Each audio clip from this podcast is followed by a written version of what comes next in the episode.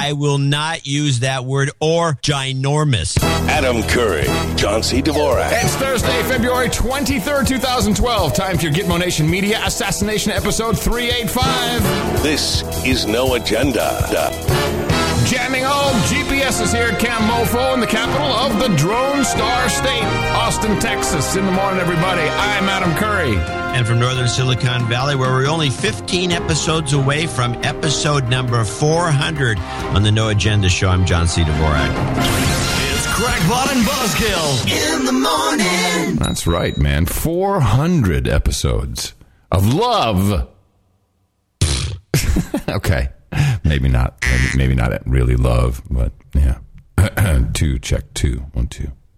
Two, two. All right. Check two. Check, Check two. two. Two. Two, two. Okay. So it looks like the Israelis are going to use drones to guard the Leviathan oil field. really? Of all the things I thought I would have picked up as a story, you found it, huh? I didn't hear Israel to use drones Really? to guard gas fields from Hezbollah. Really? What publication? I need that link. That's fantastic. World Tribune. It makes so much sense, doesn't it? Sure. It's so cheap. I mean, it doesn't make sense for the military industrial complex, but you know, I was thinking. I, it's funny you bring this up because I was watching a. Uh, what was I watching? This uh, some uh, China fellow who was demonstrating his drones, and they can go like seventy kilometers an hour, uh, two kilometer distance, uh, and or altitude, and with the camera. And he's like, "Oh, this is going to replace helicopter pilots." Of course, it's true. And I'm looking at that, and I'm like, our game show, win, lose, or drone, it should really be kind of like it, it is a running man thing, but you have a shotgun, and these drones start flying around. It's like a The shotgun. you get a it's like- shotgun, or the shotgun is on the on the drone. no, the drone has a uh, has a taser. And it can shoot beanbags, but you get a shotgun, and it's like a skeet sh- skeet shooting game, and uh, and yeah, except the except the skeet shoot back. So how well, how would you score this? I mean, would the, would the drones throw a, a It's like- beanbag it's or a not a- taser bomb at you, and then you'd be knocked out and you'd lose? Think it's like Space Invaders. So these drones are coming at you, and it starts with one or two, and they're happy little colors, right? And they're easy to, to, to knock off. And then as you keep going, and of course you're in some bombed out city or something, so you do have some places to kind of hide. Some of them are, are explosive, and and basically, if one of them gets you, then it's, the game ends. Can you get killed? Yeah, if you want, that's the get you part. No. I think it would be cool with the skeet shoot angle is uh, is something no one's Yeah, thought no, of. I think it'd be cool to have a like a nice uh, a nice uh, shotgun that you can run around with. Yeah. And then uh, if you see the drone, you turn and shoot it. Yeah, drone hunt. That's what we'll call it. Drone hunt. Something like I'm telling you. Hear me now, believe me later. This show will eventually be on the air, and you and I will probably be sitting on this damn podcast going, "Oh, told you." How come we didn't get a piece of that? we can get a piece of that action, man. Need some points. hey, in the morning to you, John C. Dvorak. In the morning to you, Adam Curry. In the morning to all ships at sea and boots on the ground and feet in the air. Attention, Mr. and Mrs. America, and all the ships at sea. They're coming. It is useless trying to resist them. Remain calm. What we originally thought were flying saucers are actually an invasion like we have never seen. They mean us no harm.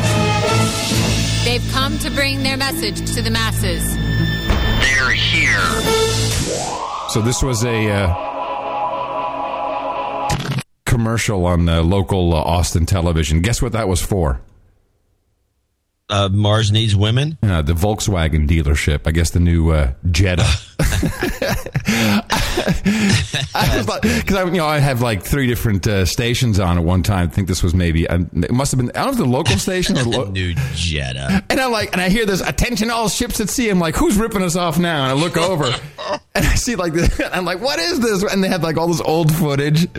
Like, you know, there's some guys at some uh, advertising agency in Austin going, "Hey man, I got a good idea. I uh, not that I heard this anywhere or anything, but I I got a cool idea to use something."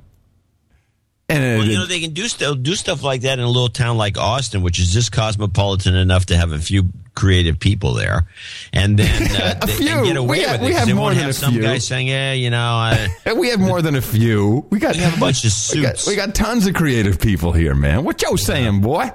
Anyway, I also want to say in the morning to all of the uh, human resources who are checking in at noagendastream.com.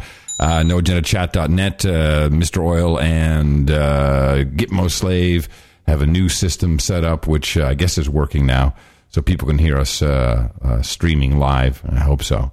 But I know the majority listen on the podcast, but boys, it appreciated to have those human resources bitching at us in real time, setting us straight, keeping us on the uh, the straight path, straight and narrow path. And while- Keeping them honest. do not use Anderson Pooper's slogan on, on this Keep 'em program. honest. So last night, um, I got a bunch of pooper stuff. oh, good. Well, we rushed home. Uh, we had Why? A, we, well, we, because it, um, the uh, the presidential the GOP X Factor starts at seven here. We're on uh, Central Time instead of eight. So, uh, so we had a, a, a nice bite to eat and watch the sunset, which, by the way, in, in Texas are spectacular. Just the most beautiful sunsets you've ever seen. It's all that dust in the air. Okay, whatever, Mister California. it's so healthy where you live.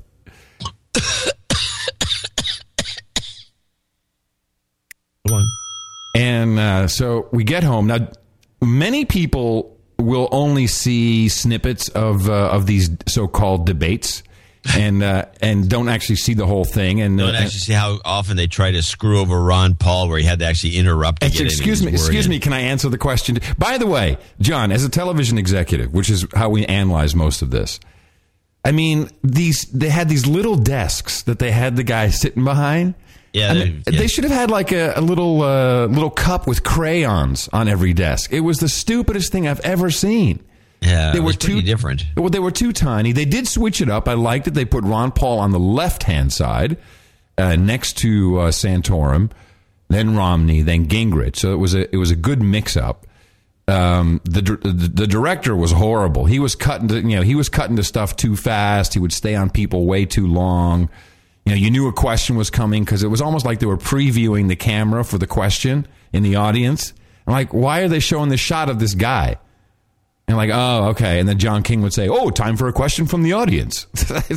whoever was directing was, or the technical director maybe had had sticky keys. But the thing that really got me is um, this episode of the president, the GOP X Factor, the opening montage. I don't know if you had a chance to catch it. I missed the very. I missed the first five minutes. Oh, the opening montage. I think they actually got the guy now from X Factor to do the voiceover. And I, I swear to God, it, and you'll hear this thing, this open. And, glad you got and, a, and after it, you just want Ryan Seacrest. You don't want John King. It's just like, where's Ryan? I'm ready for this. Listen to this, John. This is listen to how they title the contestants in this contest. In Arizona tonight, a grand showdown in a presidential contest that's been all over the map. If you don't like the state of the race right now, wait a couple of weeks. This has been like riding Space Mountain at Disney. The Republican race could take another turn right now when the GOP candidates return to the debate stage. Rick Santorum, the late contender, listen to listen to the late contender. says it's a two-man duel now, and he'll be the one left standing. I stand here to be the conservative alternative to Barack Obama. Mitt Romney, the long distance runner, says every rival that's threatened him has made him stronger. My conservatism is to the core. Newt Gingrich, the determined challenger, vowing to compete, win or lose, until the last votes are cast. And now we intend to change Washington, not accommodate it. Ron Paul, the delegate hunter, keeping his campaign Ron Paul, the I delegate believe I hunter. missed that. that is the stupidest thing I've ever heard. It's the duel in the desert. and then you get John, John King King. again, the worst. Oh. I mean, this guy should be ashamed of himself. I got it. I have a couple of poignant clips that just kind of explain what I'm talking about when I say this. Um, and I may, might want to run them. Yeah. Um, Yeah, let me sure. Open up my clip file. Play the one, uh, Santor. I only have this cut. I just cut it off. I just want you to listen to the question and then start to listen to Santorum's answer, and then I'll finish off by explaining what happened. Santorum on contraception. You told an evangelical blog, if elected, you will talk about what, quote, no president has talked about before the dangers of contraception. Why?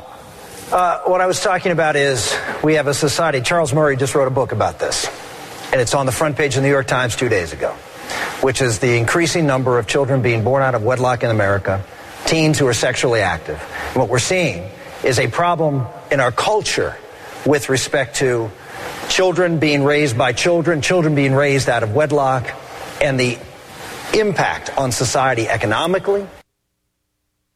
He goes on and on and on like this. He never talks about the dangers of contraception. He actually talks of he, he gives the, uh, the counter argument of why contraception might actually be important because you're having all these babies everywhere.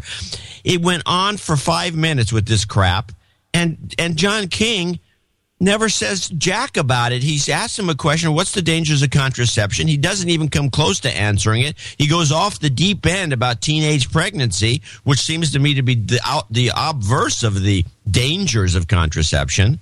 I figured this out, by the way. What is wrong with this guy? Well, I, f- I figured out what's going on with the contraception thing. So we have to understand that we have these super PACs, and the super PACs uh, basically control the media messaging because all these millions of dollars go through the super PAC straight to the media, as you've pointed out, John. Uh, the the the whores at the mainstream media companies, they just want more of it. So yeah, yeah, yeah, yeah. We'll we'll we'll talk about your ad. We'll run it. Yeah, you buy do a media buy. We'll talk about it. Yeah, whatever the issue is, we'll talk about it. Yeah, it's all good. So the problem with the super PAC is that it can uh, you can have money coming in. You can uh, we could basically set up a super PAC uh, as, as, let's say we were uh, raging liberal Democrats, and we set up a super PAC for Rick Santorum, and we'll just call it the Rick Santorum is awesome super PAC, and we will then go pour 10, 20 million dollars into um, uh, media messaging, and we know that we'll get our deals because that's how it works. You know, money talks, and and this happened. Do you remember the debate? with George Stephanopoulos, and it was the ABC debate. Now, ABC is, of course, super compromised, and this is where this issue came up for the first time with Romney. And it came out of so out of left field, and even Romney was like, "I, I don't understand. Why are you asking me this question? No one's talking about this issue whatsoever." Well, no, Steph- this is the one where he just was flabbergasted yes, by the question. Because well, Stephanopoulos is, of course, a Clinton operative. This is why he introduced this question. He, he, it is completely done with one reason, and is to get the Republican Party bitching and moaning and fighting. And from and Santorum is a is a total idiot. The guy actually is sitting there believing that he's great. You can see it in his eyes. He believes that, he believes that he has a chance. He doesn't understand that he's being played like a Stradivarius fiddle, my friend. So oh. they've pumped this guy up so, so what we all week for two weeks, all we hear is contraception, religion, and Santorum is such a doofus who Satan is attacking America. And meanwhile, Obama is like, this is great. Good job, guys. You got them all uh, off message. They're not talking about the economy. They're talking about the rubbers in the pill. It's this, it, it is, this is very, very, very dangerous, uh, for the Republican Party who want to, uh, unseat Obama and, and it's working. They're so stupid. Yeah, well, Santorum is definitely at the top of the list. He's, de- he's definitely the dumbest of the four guys. There's no doubt about that. Did you see the uh, the subliminal messaging outside? There was a it's it's it's all over the net, and I tweeted a picture of it, uh, or I retweeted, I should say. So they cut to this. Uh, they're going to commercial. They only had like three commercial breaks. They cut to commercial. You see a whole bunch of signs, most of them Ron Paul signs. But then if you freeze frame it, and you know the subliminal stuff works, it's actually outlawed. You can't do subliminal messaging. So, you know, people saw it. That's why they, they, a lot of them tweeted this picture. There's a guy holding a sign, a professionally made sign, at least, you know, like with real fonts and printed and on a, on a piece of wood or cardboard and it says frothy mix, like Santorum, frothy mix, anal lube, and fecal matter. And CNN broadcast that. Oh, God. yeah, it's fantastic. So th- th- this you are not only is Santorum being played, but the audience is being played, and which is correct. This is why it's an entertainment show. This is why I thoroughly enjoy watching it. Uh, although, unfortunately, it doesn't do much for. Uh, the country. It's not going to help America much. No, not at all. And uh, and you know, I've had a um, an interesting email conversation with Doug Wead. Remember Doug Wead? Yeah, I do remember Doug Wead. He's the guy that showed up, and we were like, "Hey, who is this guy?" All of a sudden, and uh, he's now the spokesperson and senior advisor for uh, for uh, Ron Paul's campaign. And I had a very interesting email uh, back and forth Yeah, with well, him. and and what happened? Well, so the last thing we discussed, I said, look, listen, hear me now. Uh, I truly believe, I think, you know, the constant messaging, great. You know, it's fantastic that uh, you have Ron Paul not wavering, not falling for the traps. But I think the people are ready to understand that, uh, you know, we don't need Romney to go kill people in brown people in sandy areas to protect pipelines and oil and gas transport. And Wead came back with an interesting response saying, "Yeah, I totally agree on that analysis."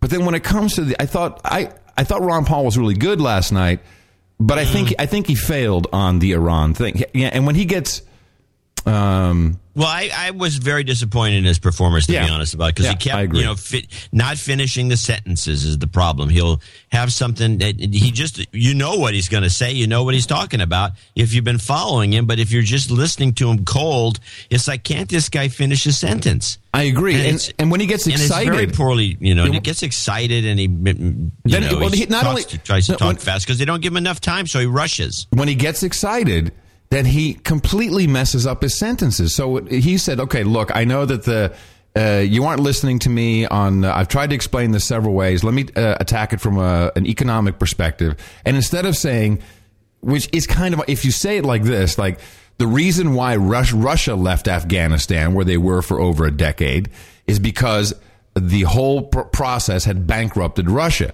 The way it came out of his mouth was the reason why the the Russians left here is you know it's like oh you know it had no impact. That was very it- was funny in the beginning when he when he said you know Santorum is fake. That was very strong, but I agree, and particularly the Iran issue, he didn't nail it. He did not nail it. It was it was very uh, yeah uh, disappointing. I agree. He had the right idea. That- well, of course he has the right idea. We all know That's the that. problem. He's got the right idea. He's got the right idea, but I mean, maybe we just say, "Hey, American people don't want to kill brown people in sand anymore to protect oil and gas interests. Get get over it already." And these douchebags are all in on it. I mean, what difference That does it make? get the point across, but, you know. yeah, but we can't do that because uh, yeah, I don't know. That's kind of what I was trying to tell Doug Wead is just say something to the American people that they understand in English. Well, I was. I have this clip. I did- don't want to.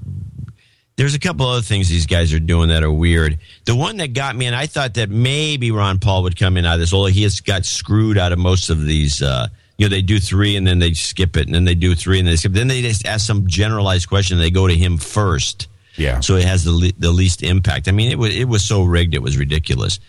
But the one that got the, the one that got me was uh, I think failure to answer questions right is the clip. Why don't you play that and I'll explain what I'm talking about.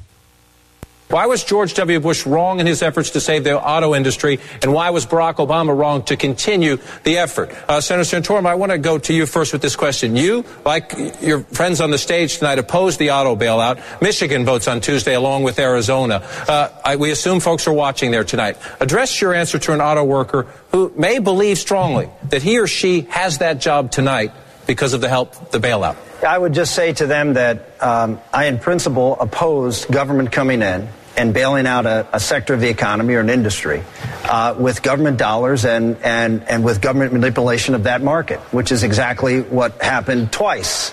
Uh, in 2008 and 2009. The first time it happened was the Wall Street bailout.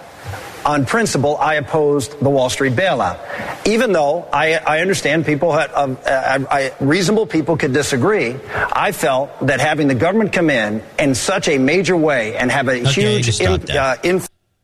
Uh, now, here, now, all these guys answered this question pretty much the same way, except uh, All incorrectly. Santorum for not really, you know, he was opposed in principle. What crap? Question was uh, addressed the answer to auto workers who think that they have their job because of the of the bailout, and not one person did answer the answered it Answer in the an obvious question. way that would indicate they have some understanding of either business or workers. They never never addressed the workers, and all you had to do was say, and you would have gotten away with this, and it would have buried everybody else. Would have, and you could start with look.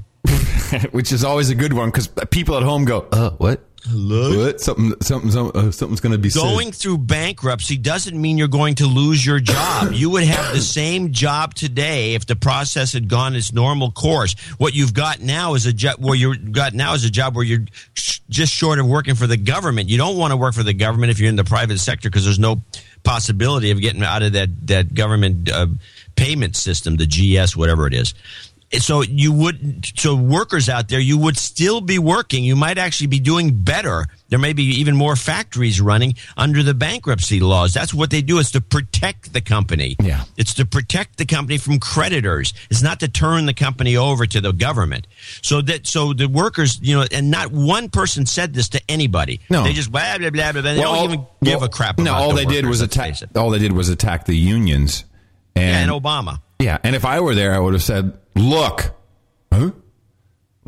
I would have said, um, "What happened is they paid back all the money to the government because they got a cheaper loan from the private sector, which is the way it should be in the first place, except without the without kicking out your CEO and everything by government mandate."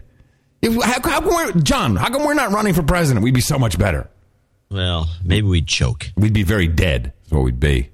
No, we would be. They they don't know body. You don't you just don't push Could, in. could you I mean, imagine? So, how come uh, your could you buddy? imagine uh, us? Can you imagine me with my my Tourette's and, and you with your eh, look, eh.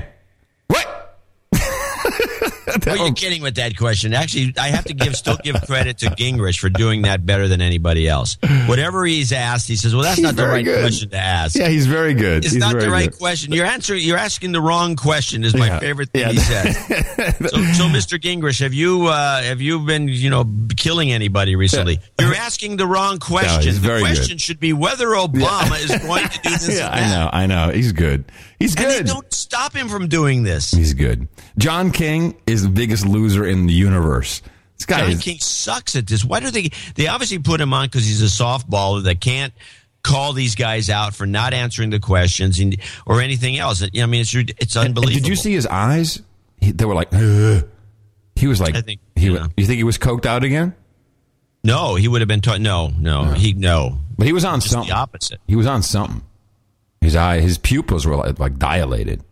I maybe they had to slow him down or something because if Yeah. he's if he's normal his speedy self Yeah, from whatever could be natural high. yeah. Uh, he's uh, talks too fast. well, anyway, uh, so uh, was this the last debate? Now, now we get to. We wish.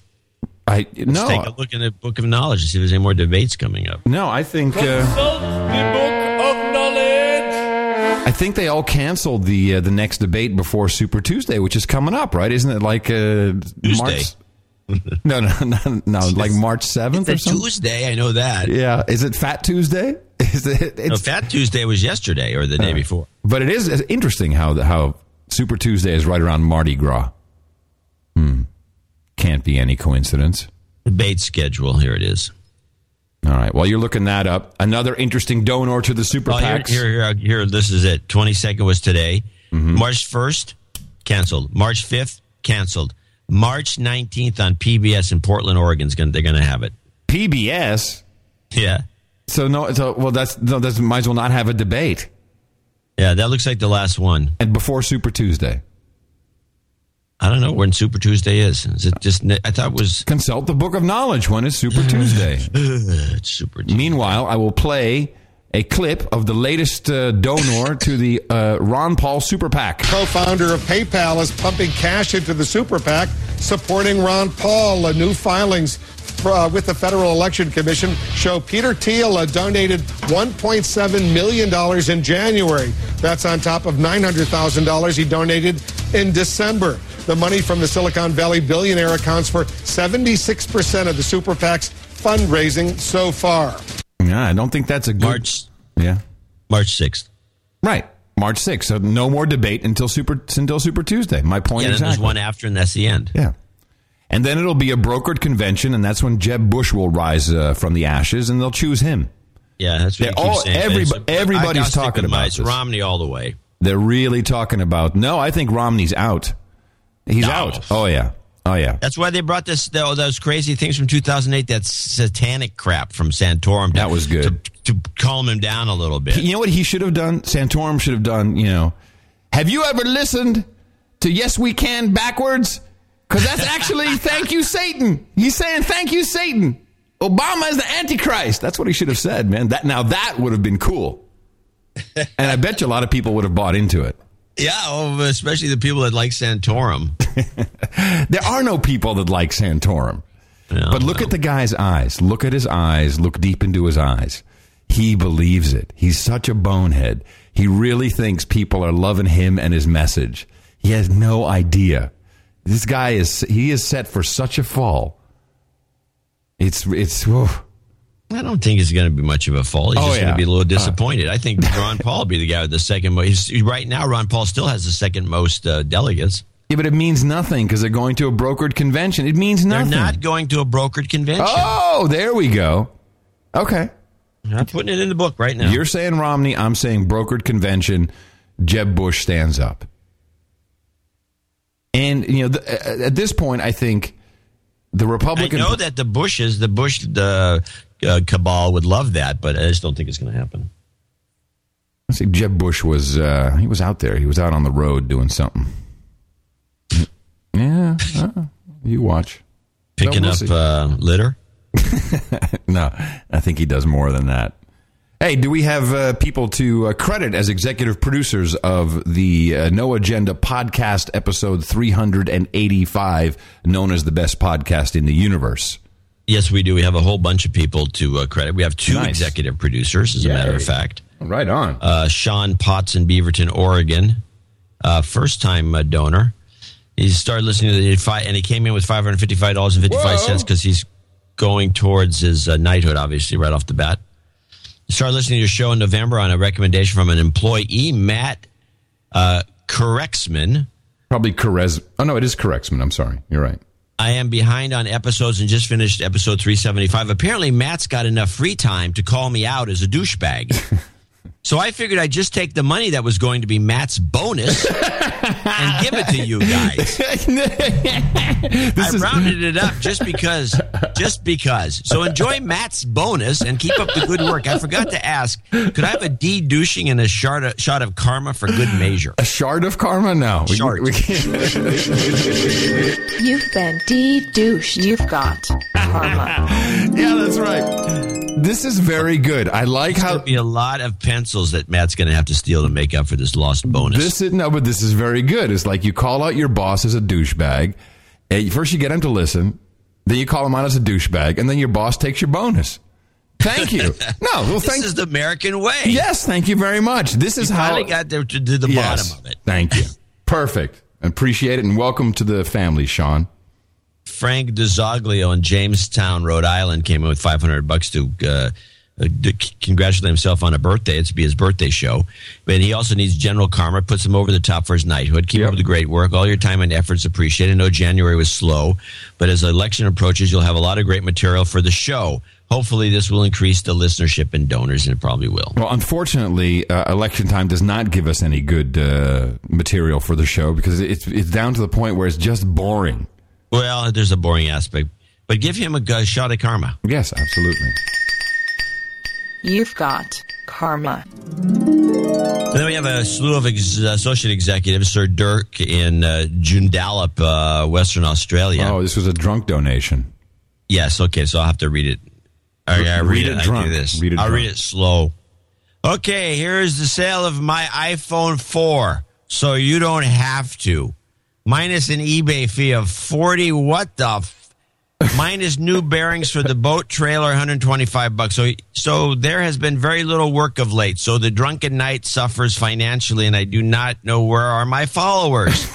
I saved some dollars because of Jean Claude's advice on Johnnie Walker Gold. Man, it's nicer than blue by a long shot. But still no work contracts. And you complain about donations. Perhaps all of us being in IT have lows around Christmas explaining the boners. And either way, after this lovely drop of golds, here I donate so that I some shield don't have to. John, you missed my son's birthday. Call out. Only ever sober message. It's not healthy to get your attention, but man, it's fun. So drunk, I say, I want plenty more hookers and blow damn Adam, Adam. Where are they? I look, but no find. Keep up the good work and don't get hooked too much on a word a person says, and my next knighthood shall go to my son. Please shoot me some karma. I outfished my seven year old son, and there has to be more jobs on the horizon. I'll tell you what the fortune reader says on Thursday in the morning. Dirk. Ah, those guys in Australia. I love it when they get drunk. The Australian guys drunk are cool. You just want to Yeah. hug him and just say, I love you, man. 281.29. He did uh, ask about uh, what what Johnnie Walker did get, and uh, so I turned him on to the gold, which is the one all the connoisseurs are appreciating And at the moment. apparently, Joseph Lake. Hold on, hold on. He needs a karma shot. I Oh, that's to- right. Give him his yeah. karma. You've got karma. We have to look into what happened with the seven year old. Uh, Joseph Lake, uh, without comment, $250. Dean Bertram, Sir Dean Bertram, to you in Accra.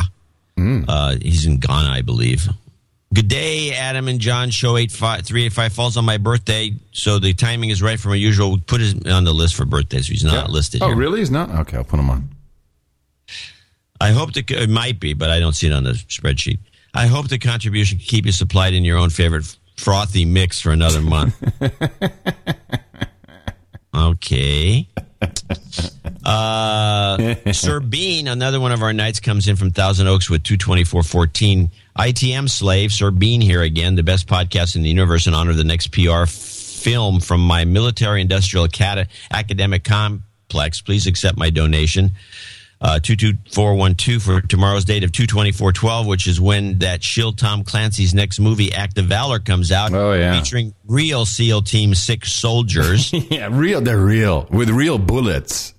The trailer has all the memes, including a hand launched drone. This thing is way bigger than we thought it was. They're going to hit us at home, unquote. This ain't going to happen, unquote. Can't wait to see how bad this really is. Okay. We'll look forward to that too. James Von Aiken in Temple, Texas, right up the street from you. Well, not Watching quite. you with not quite. binoculars. Hmm. 223.12. In the morning, John Adams says Lake Travis has turned into a puddle. I won't be sailing my boat much this year. I'm more than happy to spend my boat money on the great work you guys do. Please give a shot at karma to my brother John. He needs it. Yeah, that's, this whole Lake Travis thing is a real problem. You've got karma. What they're doing is they're selling they're selling the water to the rice farmers under some contract from the 1800s or something. So whenever it rains, we get some water and they siphon it right off to the rice farmers. Huh. Yeah, it's messed up. So we can't sail our boats. you don't have a boat. I, there's nothing better than a boat than having friends with boats. Yeah, that's true. It's the way to go. Mm-hmm. Matt Harley in Perth, the place we've always wanted to visit. You've been there, Western Australia, two two two two two. Uh, I was wondering if Adam can do me a favor as a former MTV DJ and music industry player. I'd really like to hear what his thoughts are on my band's album, which we wrote, recorded, and released ourselves. Don't worry, it's not shit. http the disguise.bandcamp.com if adam could do a short album review on the show I'd donate all the profits from online sales to the no agenda show i'm hoping to make a life in the music industry but not be an evil douchebag well then you're All not right. going to well, do that well Well, let me just say, I will. I'll definitely listen to it. Uh, if you want to give us anything, then that's fine, and we appreciate your associate executive producership. Uh, the only tip I have is you want to make it in the music business. Make a song that includes the lyrics "Rain Man." That seems to be important, and put some Illuminati hand signals and shit in there. And then you're good to go. frank Agenstadt in armadale victoria 22212 Uh, hello, fellow citizens. John and Adam having recently celebrated my 25th wedding anniversary. I thought it was a good time to make another uh, associate executive producer donation in addition to my regular monthly automatic PayPal donation. The 22212 represents my wedding anniversary date of 22nd of February 2012. Also, like a belated birthday shout to my wife, Michelle, and my son, Rohan. Better for you to have the money than the current Rudd slash Gillard clown show. Yeah, I got some- Also I got known some as the current Australian government. Yeah, I got some clips from that. It's pretty funny. uh, John Nagelli in Washington Crossing, Pennsylvania. in the morning today. Two twenty one twelve is my birthday, hence the donation. Uh, I'm in the process of getting a better job. Some job karma would be appreciated, Citizen John. Oh, I'll do him some citizen job karma. Hey, citizen. You've got karma. John Harrison in Pinehurst, uh, Pinehurst, North Carolina, 200.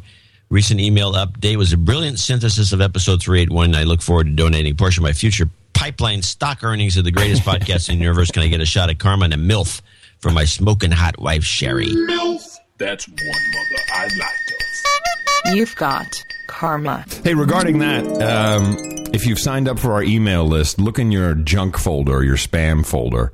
Because apparently, just the way the internet works now is anything that anything that includes a, a PayPal link will get filtered into junk. Um, uh, you know, I'm thinking, John, shouldn't we make an RSS feed for that thing so people can subscribe to that? Because I think half the people who are subscribed to the mail list aren't even seeing it. Well, yeah, it's a good idea. I'll make it. I'll do that. I'll do that. There's actually a, uh, a archive of all of them that's kept at the. We use Mailchimp for anybody who wants to use a mailing list program, and they keep an archive of all the mailings, and you can actually make that to an RSS, I believe. Oh, really? Well, let's look at that because otherwise We'll I'll make that one out. Cool. Uh, Sir uh, Black Knight, Sir Greg Birch in Port Angeles came with 200 bucks to. He was enthused that a lot of dentists are supporting the show. Of course, he's a dentist. He's the uh, official no agenda dentist, dentite, supporting the show. Here's a challenge for all the dentists that listen to get their knighthood and join.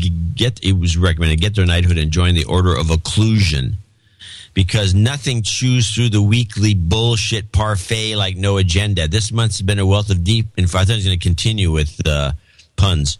This month's been a wealth of deep information, uh, informative, Informative. informative. God. And lastly, karma for pharmacists because they are the least appreciated healthcare providers. Pharmacists already let us know if a patient is getting multiple scripts from other doctors. They already tell us if a patient is doctor shopping for drugs, and they tell us if there's new drug interactions that may be dangerous. Pharmacists help keep costs down by recommending generics or helping Yeah. us by Yeah. splitting doses. Yeah, well, unfortunately, the pharmacist will now be forced into not recommending generics. I think that was the entire point of that deconstruction. But uh, Sir Black Knight, Greg Birch, thank you so much. We'll give you a little bit of uh, karma You've got karma. for the Order of the Occlusion. Now, this one came in late, and I want to re- remind people that we really do a cutoff at midnight at Pacific time uh, the night before because it's too hard to get the download from PayPal in the morning. In the morning. But Patrick Brennan uh, came in with $200 saying it's been since show 287 since I first donated, so I thought I'd be a donator again. I wanted to call out Mitch Bidron as a douchebag for not donating. Douchebag. He did, however, teach me in 10th grade what smegma was and the secret sex tickle handshake, which got me a nice slap on the face. Have you ever done that one? You know what Yes. I'm talking about. Yeah, it's kind of weird when you do it with guys. I uh, find it, it's the whole thing creepy. Please send out some karma to me and my future MILF wife, Yuli. It's pronounced like Julie without the J. As we are also getting married soon. Adam's analysis on Leviathan is amazing and gives new meaning to spring source from Arab Spring. John plus Adam, your European listeners would be pleased to hear more analysis on the March 23rd f- date fail of Greece and guesswork if other Gitmo Europeans would park their euros in cash Swiss francs or what before the Greece fire. Anyway, since Let you me, let me let me give him a little uh, milf uh, karma combo here. MILF, That's one mother I like. You've got karma. I will say on the Greece thing, uh, March 23rd is the date we hear, and of course now they've they've received new funds, uh, but Fitch has already downgraded them, which triggers a technical default. So uh, they are going to default fully. All that we need is for Standards and Poor's and for Moody's to downgrade the uh, the bonds. That will uh, trigger all of the um, the hedge funds uh, insurance policies popping open. So it'll be very interesting to watch. What is interesting is that March 25th, two days later, is the Greek Independence Day. So I think it's uh, nicely timed. Huh. Yeah, say the least. Uh, Sir Sid Incognito in Melville, uh, New York. Another donor, Dr. Nenninger, called me a douchebag because I criticized Adam's coverage of vaccine issues. This is quite a coincidence because I, although I don't know him personally, I've known about his website for a few years now. I'm sure Dr. Nenninger and I disagree on many issues, especially homeopathy. But I won't call him a douchebag over it. Please send him some karma instead. I'm glad my last donation coincided with the big Leviathan discussion, even though you may get some things wrong from time to time. I remain in awe of the amount of work you guys do to put into uh, you guys put into your Oh, show. Thank you very much. Uh, well, so here, that's that's a very kind thing to do. Send karma to someone. It's like turning the other cheek, turning the other karma cheek. You've got karma. Very nice. I encourage Jane- that. I encourage James Churf also came in with two hundred dollars, and Kevin Lang Liang Ling Liang, one of the three, uh, in Richmond, British Columbia, near Spuzzum, two hundred dollars. Trying to Is that find is that north of Schmegma? Spuzzum? Spuzzum.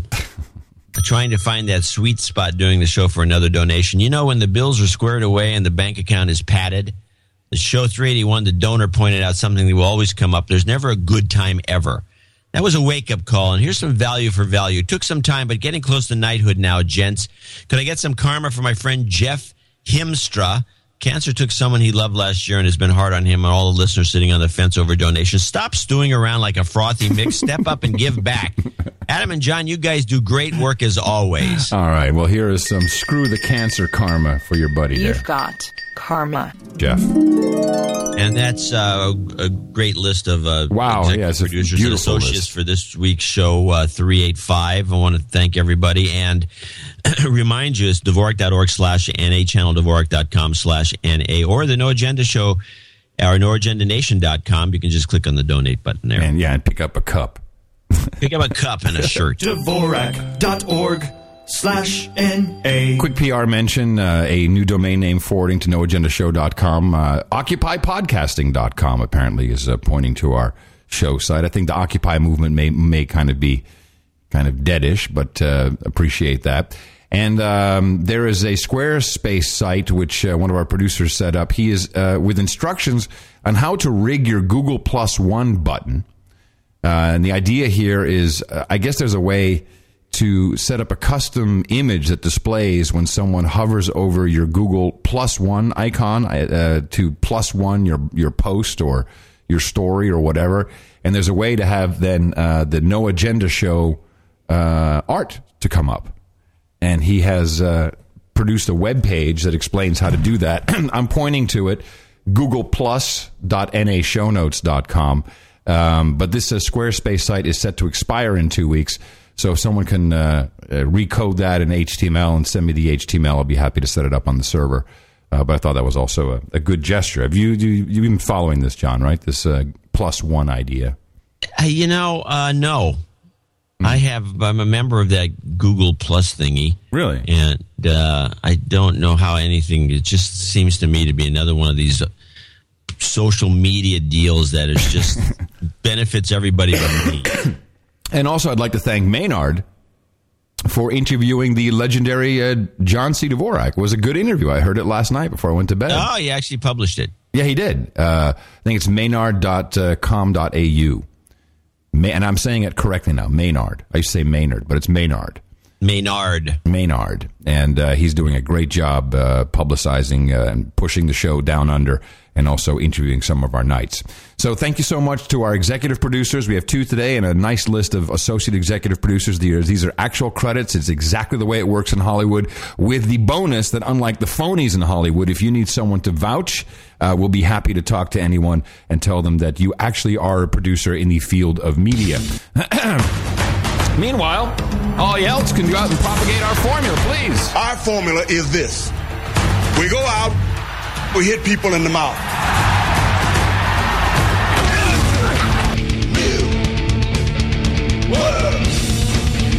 Order.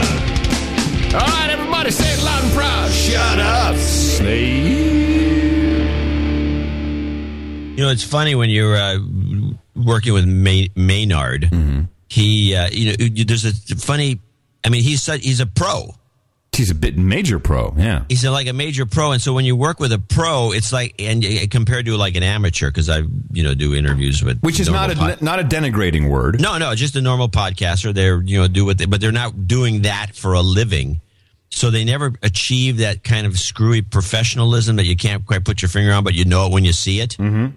And it's just, I mean, he's like way up there in that regard. It's like, Oh, yeah. it's like, Oh, yeah. actually quite funny. Yeah, no. And, I find it amusing to work with such people. well, I find it pleasurable. Uh, you find it amusing. I find it. I do. I find it amusing. But it's good. I learned some things about you. What?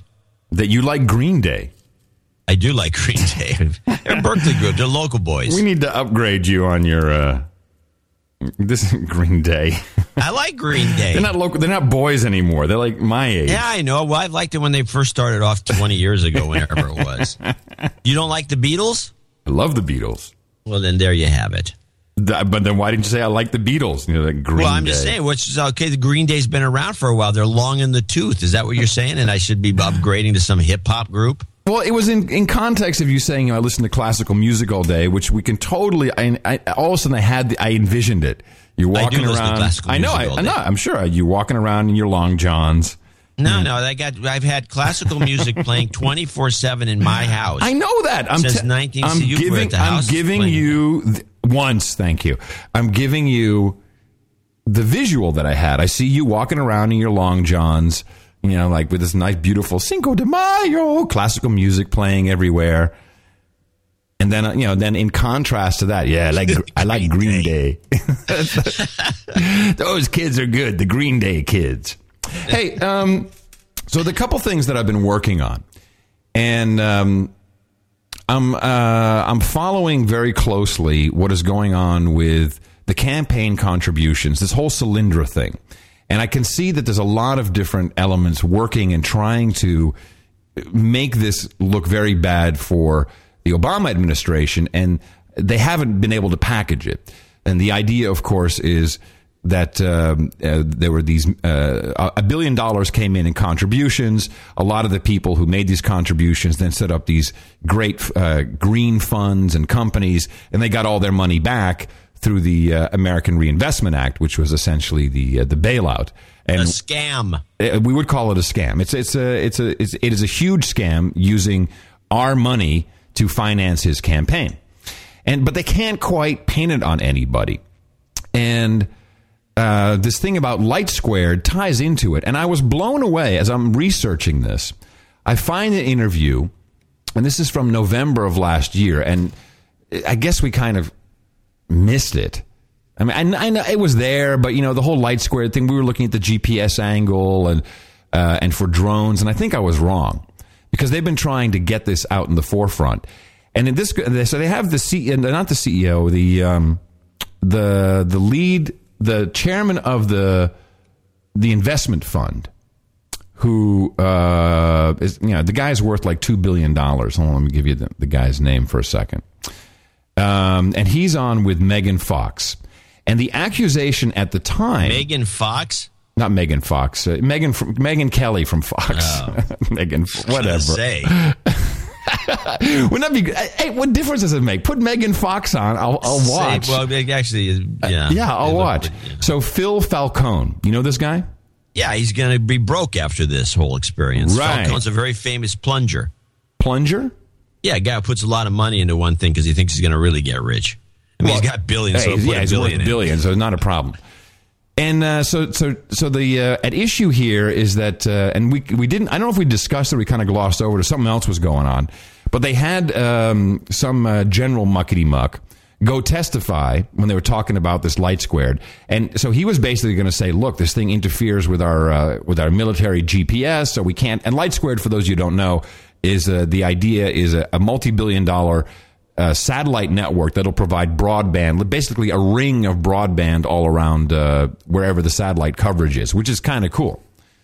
And um, the accusation here, which is not the importance of the clip, is that the general was asked to, by the White House to tone down the rhetoric about that this was bad. I thought we played this clip back in November.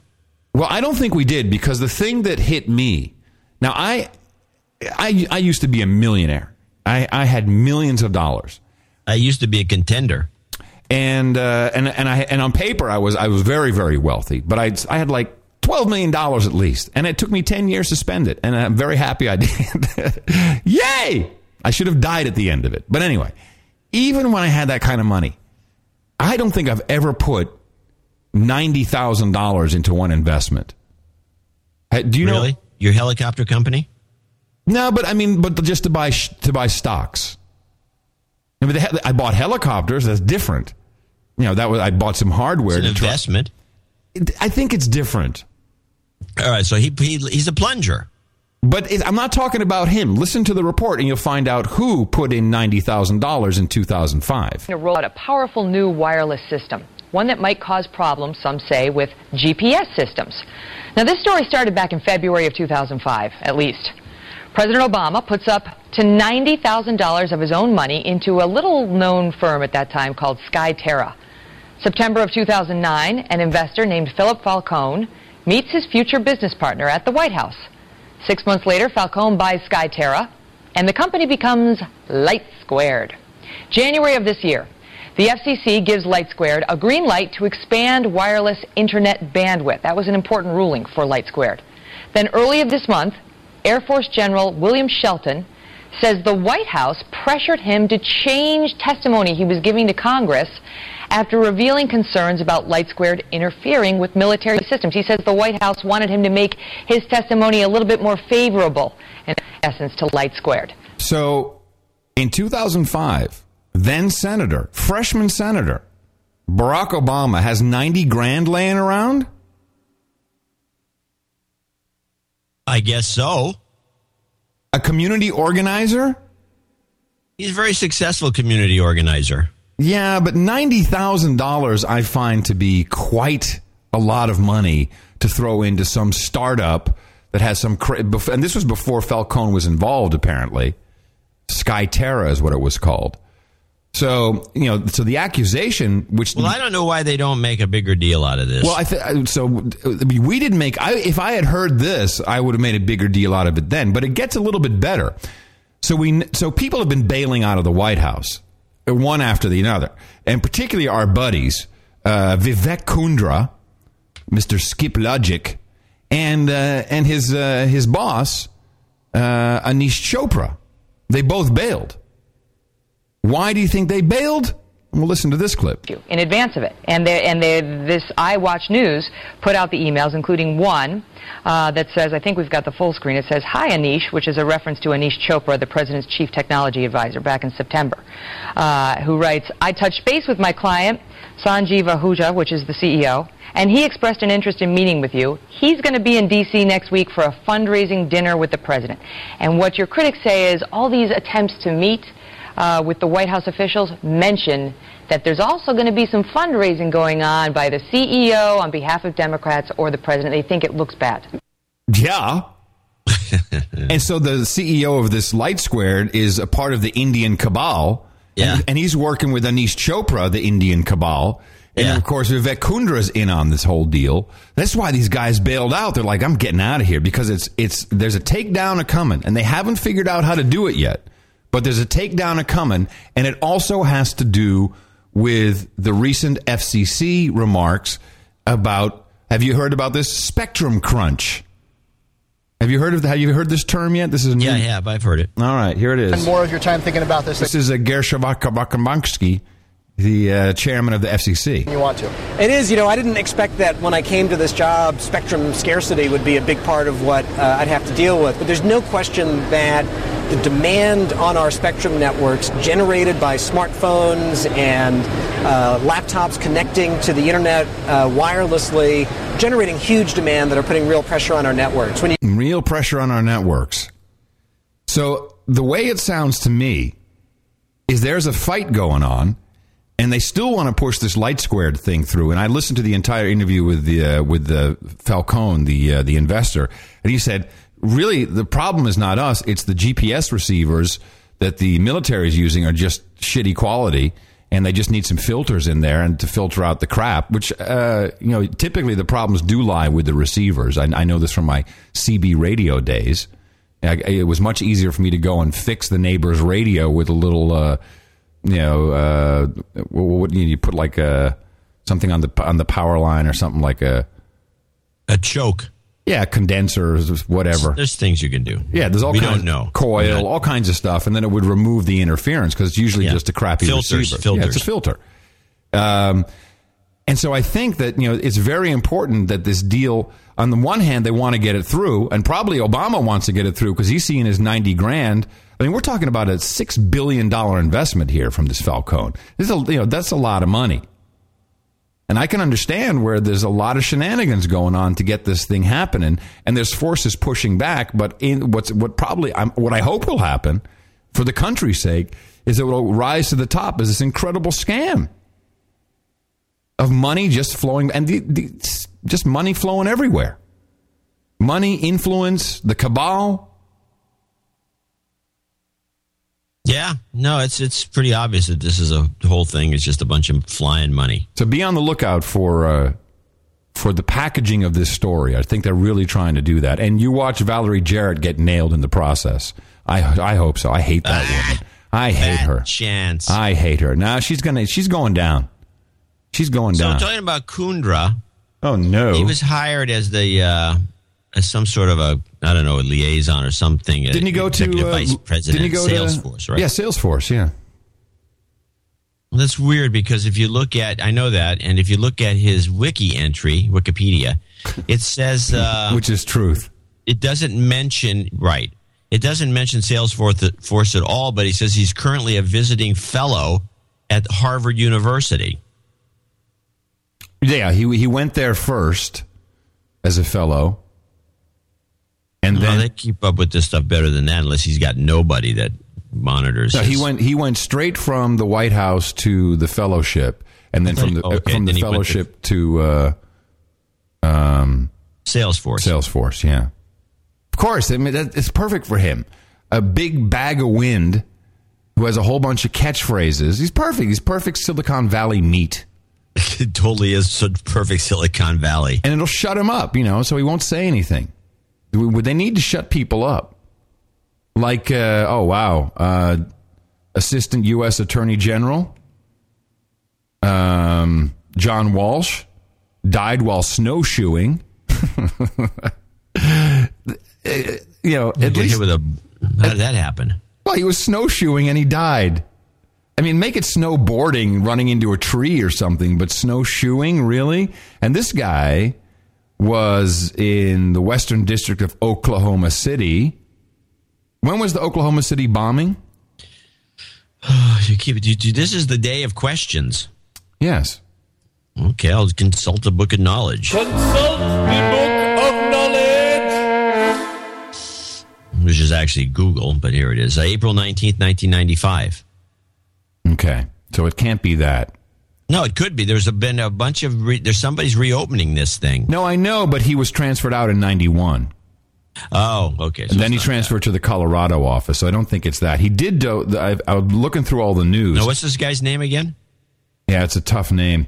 It's you have to do U.S. Attorney, uh, Assistant U.S. Attorney General John Walsh. Because if you do John Walsh, Yeah, John Walsh. You get the what's his? The, Yeah. That's the, the, the new way of Google washing yourself. Have a name like John Walsh, or Yeah. have a name like uh, I'm gonna change my name to- Jodie Foster. I'm going to change my name to Jody. Foster. hey, everybody! Jodie in, in the morning, it's Jody Foster with you. Everybody, how you doing? It's Jody Foster and Tom Cruise. Jodie? Hey, Tom, how you doing? how do we just do that? Tom C. Cruise and Jody M. Foster with you on the radio, everybody. Buzzkill.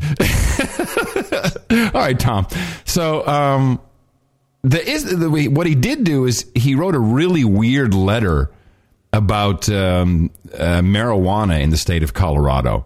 Yeah, yeah. He's a, he apparently uh, So I don't, I, I, I don't know, but th- this does not. criticized the government Yeah. for their crackdown that he says not a bluff. Yeah, not maybe not such a good idea.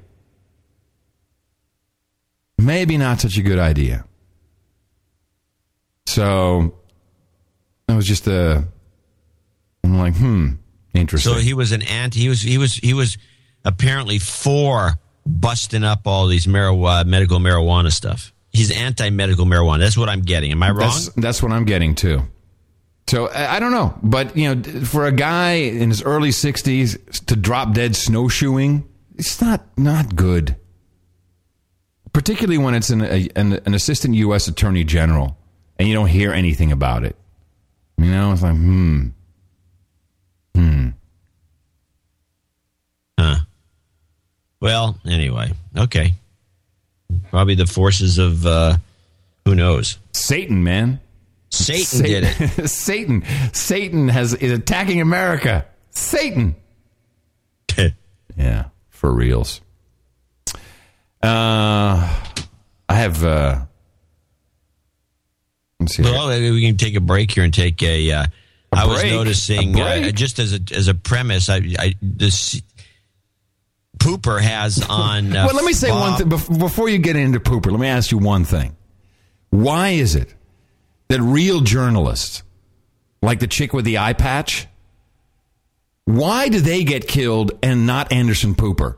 I mean, this is Anderson Poopers that got million bodyguards and he's in the studio. this all is the mean. time. This, yeah, but send Pooper to Syria. He's not going. He's, not stupid. Had you ever seen that woman? Have you? Did you know of her existence? The the the woman with the eye patch. No, I don't know anything about it. I well, you know, she died, right? She and yeah, yeah. She was on the front page of today's New York Times, as a matter of fact, a little square box with her picture in it. So, I mean, to me, this whole thing is like the, it's just it's just an addition to the script. It's like okay, we you know no one gives a crap about people anymore, so we can't uh, we can't go in and uh, and mess around with Syria because you know people don't care. Uh, no, and if you have journalists actually roaming around and they're giving real reports, they're they're suppressed. Well, so she actually she said on her Facebook to her fellow journalists, she said, "I'll probably wind up in front of the firing squad for my next report." I'm like, oh, really? That sounds like it was planted. Well, I don't know if it was planted, but to me, it's like so. We had the uh, the guy from the New York Times. He died of an asthma Nobody attack. put something like that on their Facebook without sending the report out first.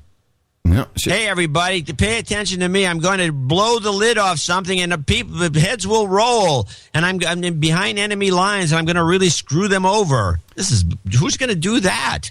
What I find interesting You is sneak out first, and then you make your, you know, do your stuff. So this is a, a, an American French journalist. Uh, she's American, and then the French photojournalist was also killed. And we know nothing. There's you know we got pictures of all kinds of bodies, but we don't have pictures of them. No video, no nothing.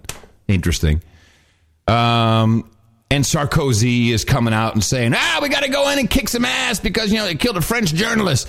But we didn't hear him say anything when French journalist Gilles Jacquier was killed in a rebel attack in Syria. So only now does it seem to be important, now that we're ramping it up. And even McCain and Lieberman are back with the exact same Libya script. I'm not saying that the United States needs to directly supply arms to the Syrian National Army. I am saying that there are ways to get assistance, ranging from medical assistance to technical assistance, such as GPS and other uh, things that we could provide the Syrian National Army, support of the Syr- Syrian National Council, and uh, there are ways to get weapons into Syria. It is time we uh, gave them the wherewithal to fight back and stop the slaughter. What an a hole! I mean, we don't even know who these people are, except that they're Al Qaeda and they're terror. Yeah, let's just uh, arm some terrorists. Good, good idea there, McCain. This guy, I got no respect for him. Ah, the He- guy's he, he's an embarrassment to the uniform. I he's terrible. It's just it's just embarrassing that he, we ran him for president. Yeah, well, we didn't run him. So the, the, all this rhetoric is being, and I think there's something. I think there might be a CIA armed forces thing going on here. Well, there's some CIA thing going on because Pooper. Get back to my point. Yeah, Pooper. Pooper had on Bob, what's his name, CIA guy. He's in the CIA. Or Oh, was with- in with the CIA now. beard? With the and beard? Fran, our buddy Fran Townsend, who's the Oh. CIA outside person. So we have two CIA people. Uh huh. With Pooper. You know, it's like what? do you- do- How about a professor or or somebody, a, Somebody with a in the map. field? No, CIA person number one and CIA person number two. Now I do have the Bob and Fran Chip and Dale clip here, which is the kind of the way. This is just kind of an overview of how this this thing kind of went with the two of them agreeing with each other and everything. I thought it was pointless, but play that. It's a mosaic. In this region, Fran, how does this compare to what we've seen over the last decade or so? Well, I mean, it, it, as as Bob rightly says, the, this is now the, the powder keg's ignited. Well, Fran's absolutely right. As Bob rightly says. Well, Fran's absolutely right. Well, Fran's absolutely right. Bob rightly says. Bob rightly says. hey, you spent some time editing. So she also stammers a lot when she gets caught with something where Now, she is- knows is- she has to lie. Fran is Fran is kind of kind of hot, right? yeah, she's pretty. She's Yeah. a pretty woman. Okay. And but she looks for some reason she just looks CIA. She doesn't I, look like a I fox like my woman. no, I like my CIA agents kind of hot. So uh, we have a bunch of clips from this, t- uh, and there's the journalism thing again comes up. Fran Townsend on safe passage of journalists, which I think we debunked in the last show. It's bull crap. There's a lot of journalists over there, and they are reporting. But if they say anything, if they don't say the right thing, for one, thing, if they say something about the Syrians being a bunch of pricks, then they're rousted and thrown out of the country. If they give it the other kind of report, then they no one picks it up. So no, they get killed. That's what happens when a real journalist with an eye patch is about to say, "Hey, you know, they're blowing up pipelines, and this seems to be about two things: uh, the gas that is found in the Leviathan field, and probably Syria's role in transporting heroin." Then you get killed. Play this. I don't know that you can move Russia other than to shame them by these horrific videos we see that are what Damon's gotten out. The other thing we need to have the international community push for is the safe passage This of is the journalists. Sorry, was that the wrong the one? The background. It got a bunch of oh. yeah stuff going on. Safe to, to passage. The, yeah, to give you the vibe. You got oh, that's that's good. That's good television. And she also, when she says horrific videos, they show a bunch of them. They, I think, what they meant by horrific is that these are the worst videos. Yeah, that the quality is bad. They're not horrible. Like it's yeah, not like no. violence. Just a horrible quality. Just, yeah. Overexposed. yeah, it's just bad. Just bad. Just bad work. Yeah. Anyway. Yeah, it ain't no wag the dog. Let her finish that. Well, that was the end of that clip. It was. Yeah, I have the other one. I have is CIA Messenger. Is that the one you want? Ah, put that one in. All right, here we go. But the you know Anderson, what I'm worried about is this is really starting to spin out of control. You guy's gay. Yeah, Okay, I can, this is the guy. I can This hear it in Bob. three seconds. He's like Anderson. Did you hear that? Yeah, I didn't. I didn't at oh first. yeah. Oh, mention- my gaydar went off. He's coming on to Anderson. And when your But the- gaydar goes you know, off- Anderson. What? But let's. One thing I want to mention is this is the other CIA person, and to me, this was the CIA messenger telling the public what we need to know. It- it- it's like a backgrounder, and I thought it was the backgrounder for the group. But the you know Anderson, what I'm worried about is this is really starting to spin out of control. You've got two Iranian ships in Tartus. Uh, you have the Iranians saying they're going to intervene. Uh, you've got problems up on the Turkish border, uh, and, and is this going to spread? We have to do something. I mean, in terms of the level Right. of data. So this fits perfectly with my clip. So that's the CIA angle. We got to do something, free passage, you know, because the CIA. And I, and I'm thinking, John, I'm thinking this might also have to do with drugs. Syria is a big uh, drug trafficking country. Here's the other side. Very interesting. Uh, Fareed Zakaria, a guy I certainly don't like. I don't think you like him either. Nope. He has a very inter- he's very anti-bombing He's also Iran. an anti. He's essentially anti-American. Yeah, no, his messages are anti-constitutional, anti-liberty, anti-everything Yes. that a libertarian would like. But he also seems to be anti bombing Iran, interestingly enough. And he has General Dempsey on, who is the uh, the the chief of the the Joint Chief of Staffs. He's the, he's the he's the big kahuna. And uh, and it's talking about Iran. And he says, no, we should not do this at all. What would you say to those who argue that the United States should arm the opposition movement in Syria? I think it's premature to take a decision to arm the opposition movement in Syria because, Listen very closely to his words because he's telling us what's going on without saying it. because I, I, I would challenge anyone to clearly identify for me the opposition movement in Syria at this point. And let me let me broaden the conversation a bit. Syria is a uh, it's an arena right now for all of the various um, interests uh, to play out. And what I mean by that is you've got great power involvement. Mm-hmm. Uh, Turkey clearly has an interest, a very Oh, clearly, Turkey. Why does Turkey have an interest? Because of the gas field. important interest. Uh, Russia Oh, Russia. Why? Because it's competition to their gas. has a very important interest. Iran has an interest. And what we see playing out is that uh, not just those countries, in fact, potentially not all of them uh, in any case, but we see the various groups who might think that the that that issue is a Sunni Shia competition for um, you know regional control. You mean the Iranians on the one hand? I do. And the Saudis, The Saudis on the other hand. I mean, you saw, you know, there's there's indications that Al Qaeda is involved Mm-hmm. and that they're interested in in uh, supporting the opposition. I mean, there's a there's a number of players. Uh, all of whom are trying to reinforce their particular side of this uh, of this issue, and until we're a lot clearer about you know who they are and what they are, I think it would it would be premature to talk about arming them. So, for the chief of the Joint Chiefs of Staff to basically go contrary to his boss's message, i.e., the president, who was saying, They had no options off the table. Uh, send a clear message. We're going to uh, kick their ass, bomb them." I think that this is a continuation of the CIA war against other factions of our armed forces. CIA, DIA. There you I go. think CIA, are a DIA. little battle going Perfect. on, and with the president being another character in this play. Mm, puppet. The I I know I picked up on something screwy that Gingrich said in the debates too that kind of applies to this, uh, and play uh, play Iranian practice in closing the Straits of Hormuz. The Iranians have been practicing closing the Straits of Hormuz, which has one out of every five barrels of oil in the world going through it. Yeah, to Asia. When was this? To When were they practicing closing it? All right, let's close it for a minute, see what happens. what were they practicing? What were they practicing? We were the ones that were practicing it. You need a whistle. You need to blow the whistle. Get ready for practice, everybody. You have a week. Surely, not the slide whistle. You need a, like a, a shrill whistle. Uh, uh, uh, everybody in the pool whistle. yeah, that's the one. I gotta get one of those. You're right. That's perfect. I need it Everybody in the show. pool. It's time to practice closing the Straits of Hormuz. I can't believe you don't have a, everybody in the pool whistle. I I'll, believe me. I'll have one for Sunday. Oh my goodness. That's exactly it. Yeah, this whole thing is just they're It's insane. rigged. They're, insane. They're just all insane. I heard the funniest thing. Just ugh. this clip has been going around. Now, you know, I'm going to save that for a little bit later. It's the C-SPAN clip about the underwear bomber. You probably didn't see that. Uh, It's- I might have. it's lengthy. No, it's lengthy. No, it's I, a- clip. I was watching It's lengthy. Oh, little Timmy.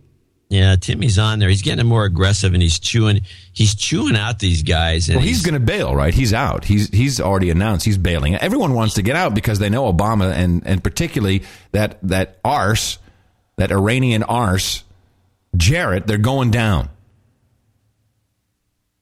Well, he's definitely uh, having more fun when he gives his testimony because I, I don't have too many clips of this, but I over and over again somebody ask him a question and he and he of course he stalls. He's a he's like all the rest of these guys. They filibuster because they know there's a limited amount of time, and so and so his main thing is to, he'll the guy will ask a question, he'll look at the guy, and go, really. You're gonna, you're gonna waste your time on that question? Really? Really? While, while Which he's is stalling, he's. He goes, yeah, I want you to answer the question. Says, okay, if you want to waste your time on that question, and then you'll start filibustering. Wow. This is uh, Geithner on killing the economy. Actually, this is the one. This is the key. Geithner's threat, which Geithner's good at this, and I think he still sounds like a little kid who talks like this, and he's he's always trying to make stuff up to, because yeah, I didn't knock over the thing. I, you know, he I don't sounds have, like the guy I don't have Leave the, Beaver. I don't have the clip Geithner's threat. Well, that is the threat, killing the economy. So far? Well, it, it depends on the circumstances. You're right to point out the UK experience, um, but you know we're not in the position the UK is, nor nor anything like the rest of Europe in this context, in the sense that uh, we enjoy still, and you can see it in the prices of U.S. financial assets. Uh, enormous confidence around the world. This country, this Congress, this city, this government will ultimately find a way to put in place some more substantial set of long-term fiscal reforms. And so the, the, the, the there's confidence out there in markets that ultimately Congress is going to come together and do the right thing soon enough in this context, and that's why we're able to borrow relatively low rates, and you see that confidence in, in U.S. financial markets. If we were to, in the face of you know being able to borrow at two percent for ten-year money, if we were to now decide we're going to try and turn this deficit, swollen by the crisis, swollen by the Bush uh, economic policies, and try to reduce that to balance in two years or three years, you would kill this economy. You would kill this economy and you'd uh, dramatically set back the long term cause of deficit reduction because you'd swell the long term deficits by inducing another crisis. That's not what the Ryan budget proposes, I would point out, although there are some people who have suggested we need to cut faster now. Uh, what did he just say? he said that Everybody in the do- pool! Sorry. You need a real one that's got a little more shrill recording. This is bad enough. It sounds more like some sort of a attack of a bunch of, of, of, the, the Triffids. All right, so what did Timmy say? He said that we can't, uh, all these plans to like start to draw down the deficit and all this preoccupation with this will will kill the economy, is what he says. He says we right now we're on thin ice and we but we're still top in the world and we can stay there as everything collapses around us if we're careful not to uh, do anything stupid th- that you Republicans are, are wanting to do. Oh, okay. Essentially, is what he's saying. But he's, he talks like this little kid, and it's just like you don't understand why he's even working in this place. I'm telling you, he talks like Timmy from South Park.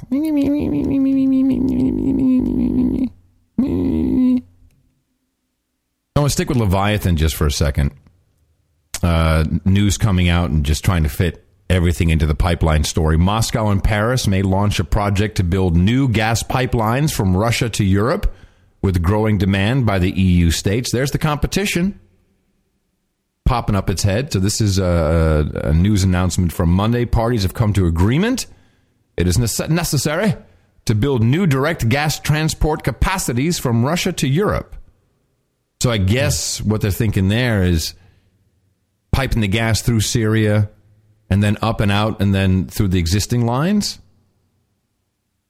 I mean, we have so many Russian pipelines to Europe going through Turkey, but that is definitely the uh, the competition to this news, where Israel says, and this is what you had essentially, uh, they're going to build the base, the Cypriot-based uh, aerodrome for the Israelis to protect their interest in the gas. Well, there's also a couple of articles, and I think why Syria is getting so much attention is that the Leviathan thing goes. It appears to be more vertical than they thought at first, so it actually goes into the area next to Lebanon, which is Syria's uh, the proxy. Buddy, they're buddies. They're buddies, and and maybe even goes to the Syria area, which now now Syria and Lebanon become a a uh, energy producing state, which is why we would always get involved. We always get, if you haven't noticed, we point this out on the show a million times, that if there's, you know, that's why you can do Google searches on just something going on. You type in the whatever it is going on, Pipeline. oil or pipeline, Pipeline. and you got boom, there it is, and the explanation falls right in, in your lap. Now I'm looking at the uh, Russian pipelines, and none of them go anywhere near Syria. There is one. No, they go up and through the Balkans, through Turkey. Yeah, they go through. Some will go through Turkey. Some will go straight across through the Ukraine. You know what I'd really like? I'd love. Eh, I, Ukraine seems to be the main. And then there's this one that through Estonia, which is interesting. Goes to Berlin. I've been searching for a Google Earth KML file, an overlay of pipelines, and I just can't seem to find it. No, Wouldn't it you be know it's there.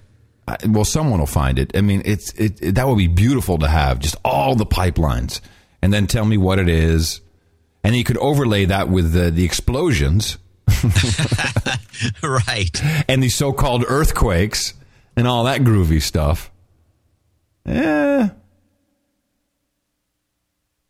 Um, So the one that's interesting is the the I can see where the Russians are like they have this thing called the Stockman S H T O K M A N Yes. gas field. Yes. Which is a huge gas field. and They want to run a pipeline out from that. Yeah, it's an important one. Yeah, it's a biggie. It's an important one. Yeah. Yeah, but you know, there's this great article. It's a blog post from 2002, and I want everyone to look at that in the show notes after the show. Um, I'll actually I'll tell you oh, what is the title of it. It's called the New U.S. British Oil Imperialism, and it's from uh, a website oilcompanies.net, written by uh, Norman D. Livergood, and it takes you back to 1911 and exp- and it's basically the days of Standard Oil, Shell, British Petroleum, and how all the colonies, the Seven Sisters. Uh, I don't. I'm not familiar with that. Yeah, it's a, the big seven oil companies around the world. Well, so it takes you all the way back. Uh, explains how uh, the Second World War was also all about uh, oil, and um, how Hitler was involved.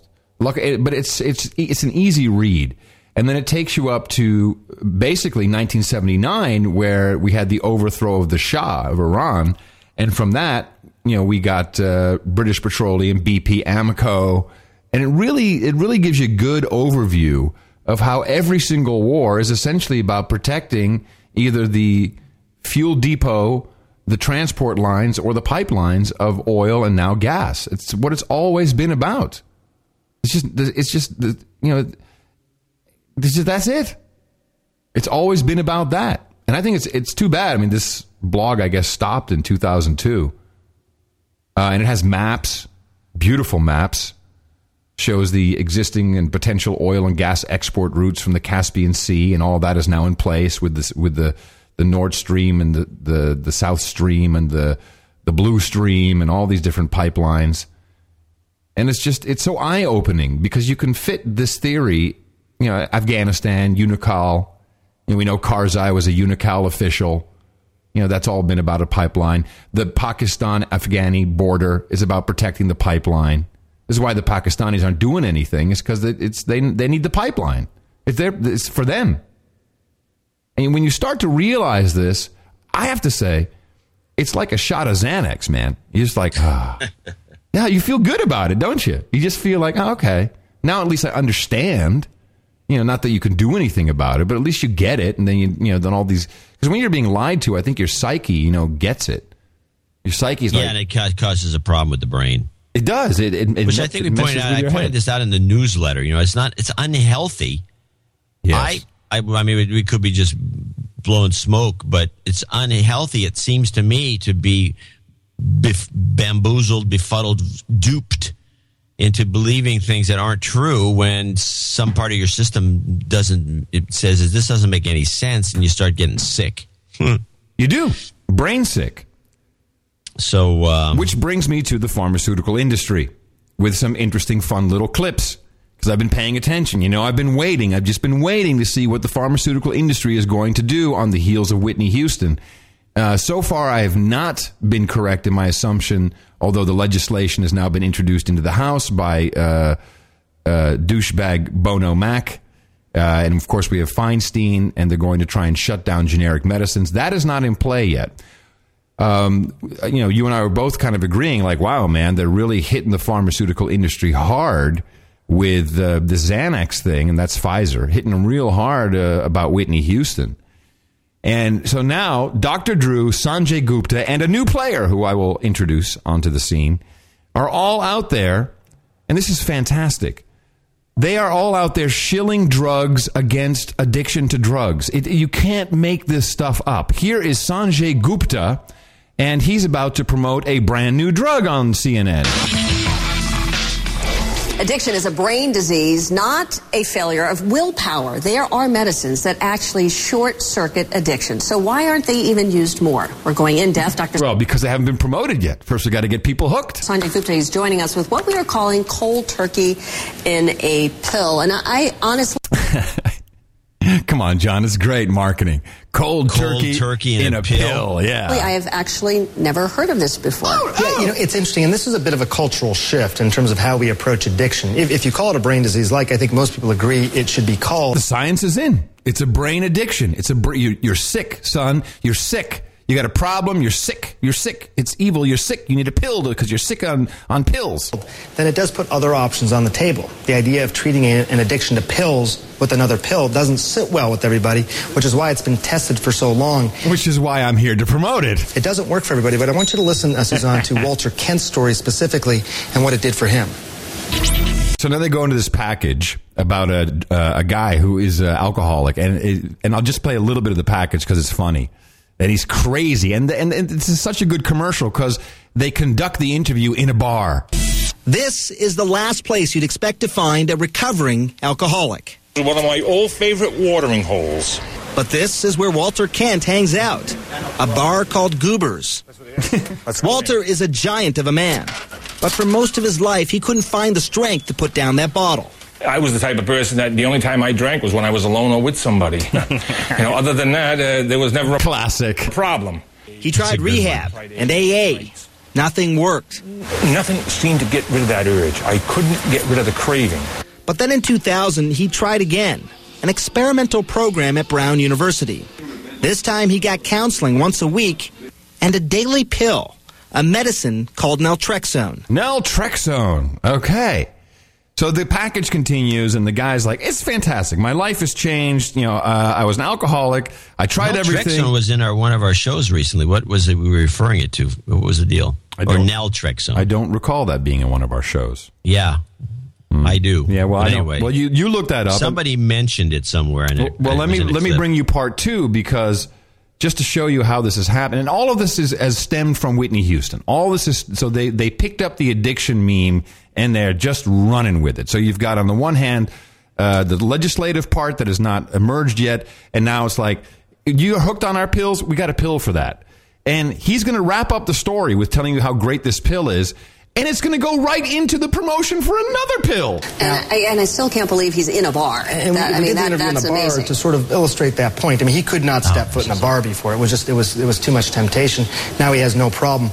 Really quickly, and I think it's important to point out, this isn't for everybody. I mean, this, th- these people were people who, who, who, for nothing else, worked, and it's about 17% more effective than what else is out there. But for someone like Walt, Oh, uh, uh, what? There's more out there? You're not even doing competitive study because you're only promoting this. You're only being paid to shill this pill, you douche. culture made a big difference. It tamps down the sense of euphoria you get from having a drink, so you don't have the cravings for you know getting that euphoria over and over again. But so it's it's a mind it's a mind altering drug. Well, now I remember where this is from. It was actually something that I was working on, but we didn't. Uh, we didn't talk discuss about. it. All right. Which is uh, naltrexone and Topamax are these two pills, and Topamax is mentioned in this report on uh, CNN on their website. Which they're promoting, yes. Uh, the two, and this is a, there, there's a uh, big debate going on. Both of these are used off-label in combination to create a third drug, which they're trying to legalize as this fabulous and unbelievable weight loss pill. Oh, well, wait a minute. Listen to this. Oh, this is great. the, the, the concern is it could tamp down pleasures that you get from other things as well. So some people just can't tolerate that side effect. Could you actually have a pill that works for other prescription drugs if you're somebody who's addicted to prescrip- prescription drugs? This is the, the, a- a- absolutely is the, is the answer, and that's where a lot of researchers are sort of working. The same sort of concept. Again, tamping down the sense of well-being uh, after someone has opiates or pain pills, for example. There's a medication called Suboxone. It's a little bit different in that people have to stay on it for really their entire lives, whereas with naltrexone, he was on it for about four months. Here it months. comes. Um, but you know, some of these things are in early clinical trials, and the population of people that are being studied are people who have failed everything else. Nothing has worked, so now they're going to this. They're adding counseling in as well, so it's not uh, the pills alone. But you can see for Walter, it made it made a huge difference. Oh, crap. Oh, crap. What? How did that happen? Oh, crap. What? Well, because uh, for some reason it didn't get the last bit of the report. At the end of this report, she actually says we'll be right back with some great news about a diet pill, which you just mentioned. Yeah, Oh, well, hold that's on. the diet. But there's something up Hold with on, this. hold on. I can. I, oh, this is really pissing me off. I, I've got to find this. Oh man, can't believe that. Here, maybe it's at the end of this one. Hold on. Oh, Oh, you got to hear that because it may be the actual. What's the name of the pill? Uh, Topamax and naltrexone are the two. You take them in combination, it creates a third drug in the system. Hold on. Here's here's her. I think this might have her tag. For Walter, it made it made a huge difference. All right, Sanjay, thanks. Stick around because we're going to ask about another medical story in the news today. That is a new diet drug that could be approved soon. It is called Qnexa. We're going to talk about that at the top of the hour. Is that what it is? Qnexa. Yes, Qnexa is the combination of these so, other so pills. they literally go from the commercial of one drug to the commercial of the combination of the next drug that does diet. I mean, this is completely paid programming. Yeah, I would say. Now, if you can't sell it with Sanjay Gupta, if you can't sell it with Dr. Drew, there's always one go-to guy in the media. If you want the crazy, wacky, kooky guy to, Oz? to- close, close. Come on, take another guess. Well, he was see. used to be. He's a ce- celebrity. Used to be on television when he was a kid. Complete waste of space.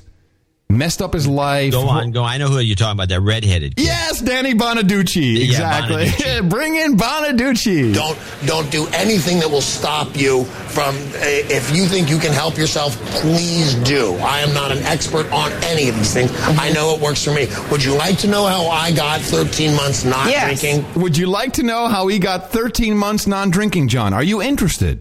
No. Well, well, tough luck, because we're shoving it in your face. He's, now he takes out a pill bottle, he pops a pill, and he drinks some water. It's called Antabuse. It's a pill. It turns alcohol into poison.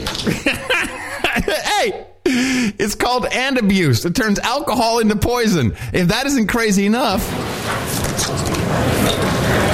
So. There you go. Danny. Take a drink right now, I'll die. Well, what is that? What, I mean, so are you telling me that it, there needs to be that kind of medical up on the internet. intervention? Look it up on the internet. This is a commercial.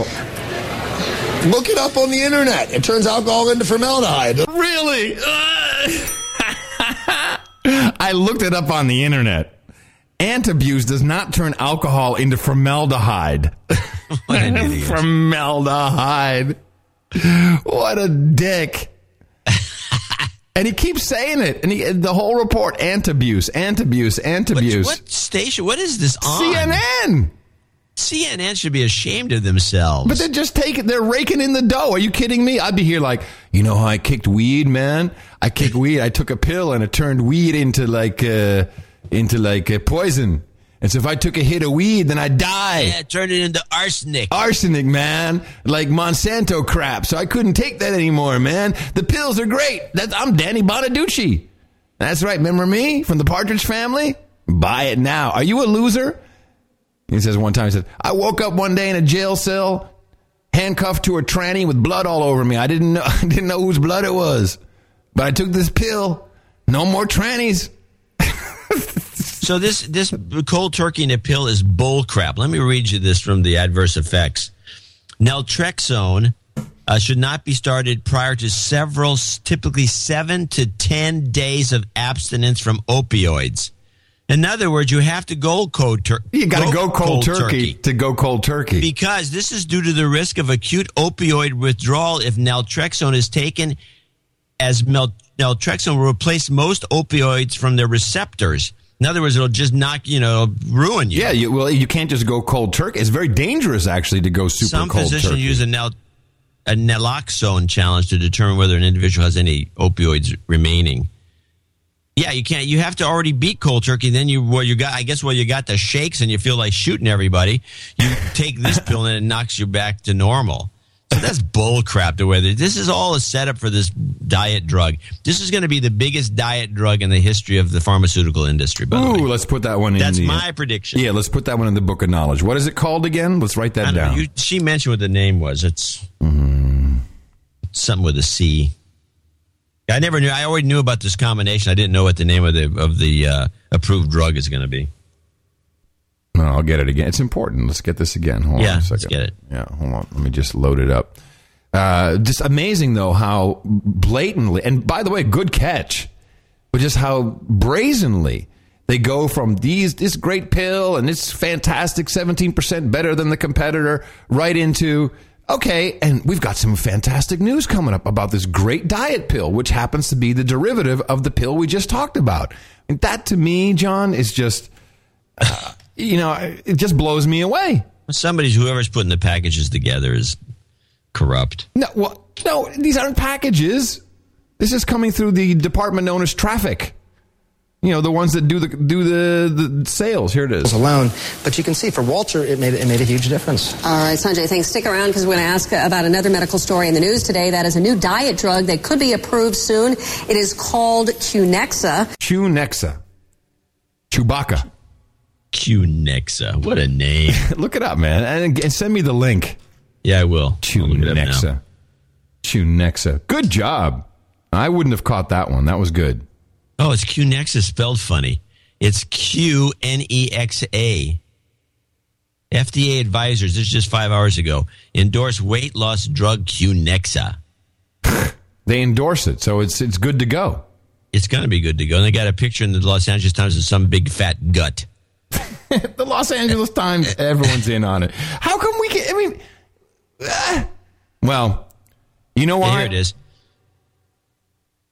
Yeah, it's topiramate and. Meanwhile, they're trying to make vitamin C illegal. You know, let's let's do away with all the real stuff that'll actually cure you. Let's take that off the shelf. Ooh, that's dangerous. Can't have any so of that vitamin C. This, the combination is topiramate and phentermine, which is uh, I'm to have to. I get that from the market. Which is not the, under, my understanding of the combination, but uh, I get emails for that constantly.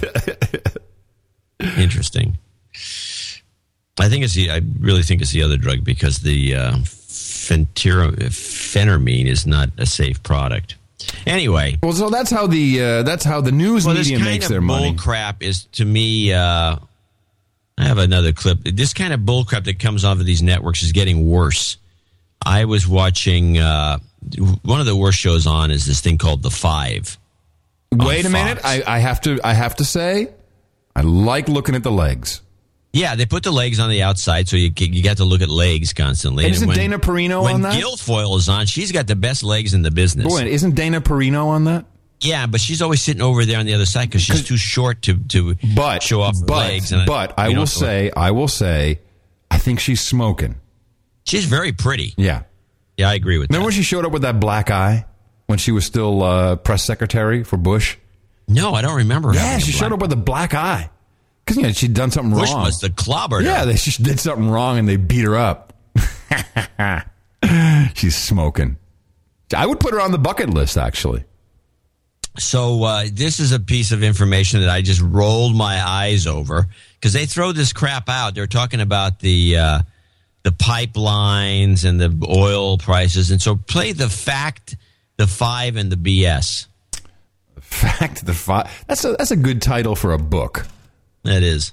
You- Can you get on this gas price thing? You're an expert on this. I understand that. Oh, I saw this actually. But the fact is that what's what's going on in Iran, over which we have very little control, what's going on in Syria, which we should talk about more, frankly, is is causing this the cu- price of gas to go up. No, why would no, it? No, Why no. would it? Well, that that is why it doesn't make you the got warships from Iran. part- Yeah, and it didn't make it didn't make natural gas prices go up. We use a lot of natural gas for our energy here. too. Oh yeah, and we have a lot of crude oil too. Well, That's Bob, the other that, thing. that A is lot a of reason, but, he, gas. But it's no secret also that the president has been openly hostile to fossil fuels. His tax plan released uh, recently goes after oil companies. And when you go And- after oil companies and you try and take away their tax breaks, that just gets passed along to the consumer. Every, it's a fact.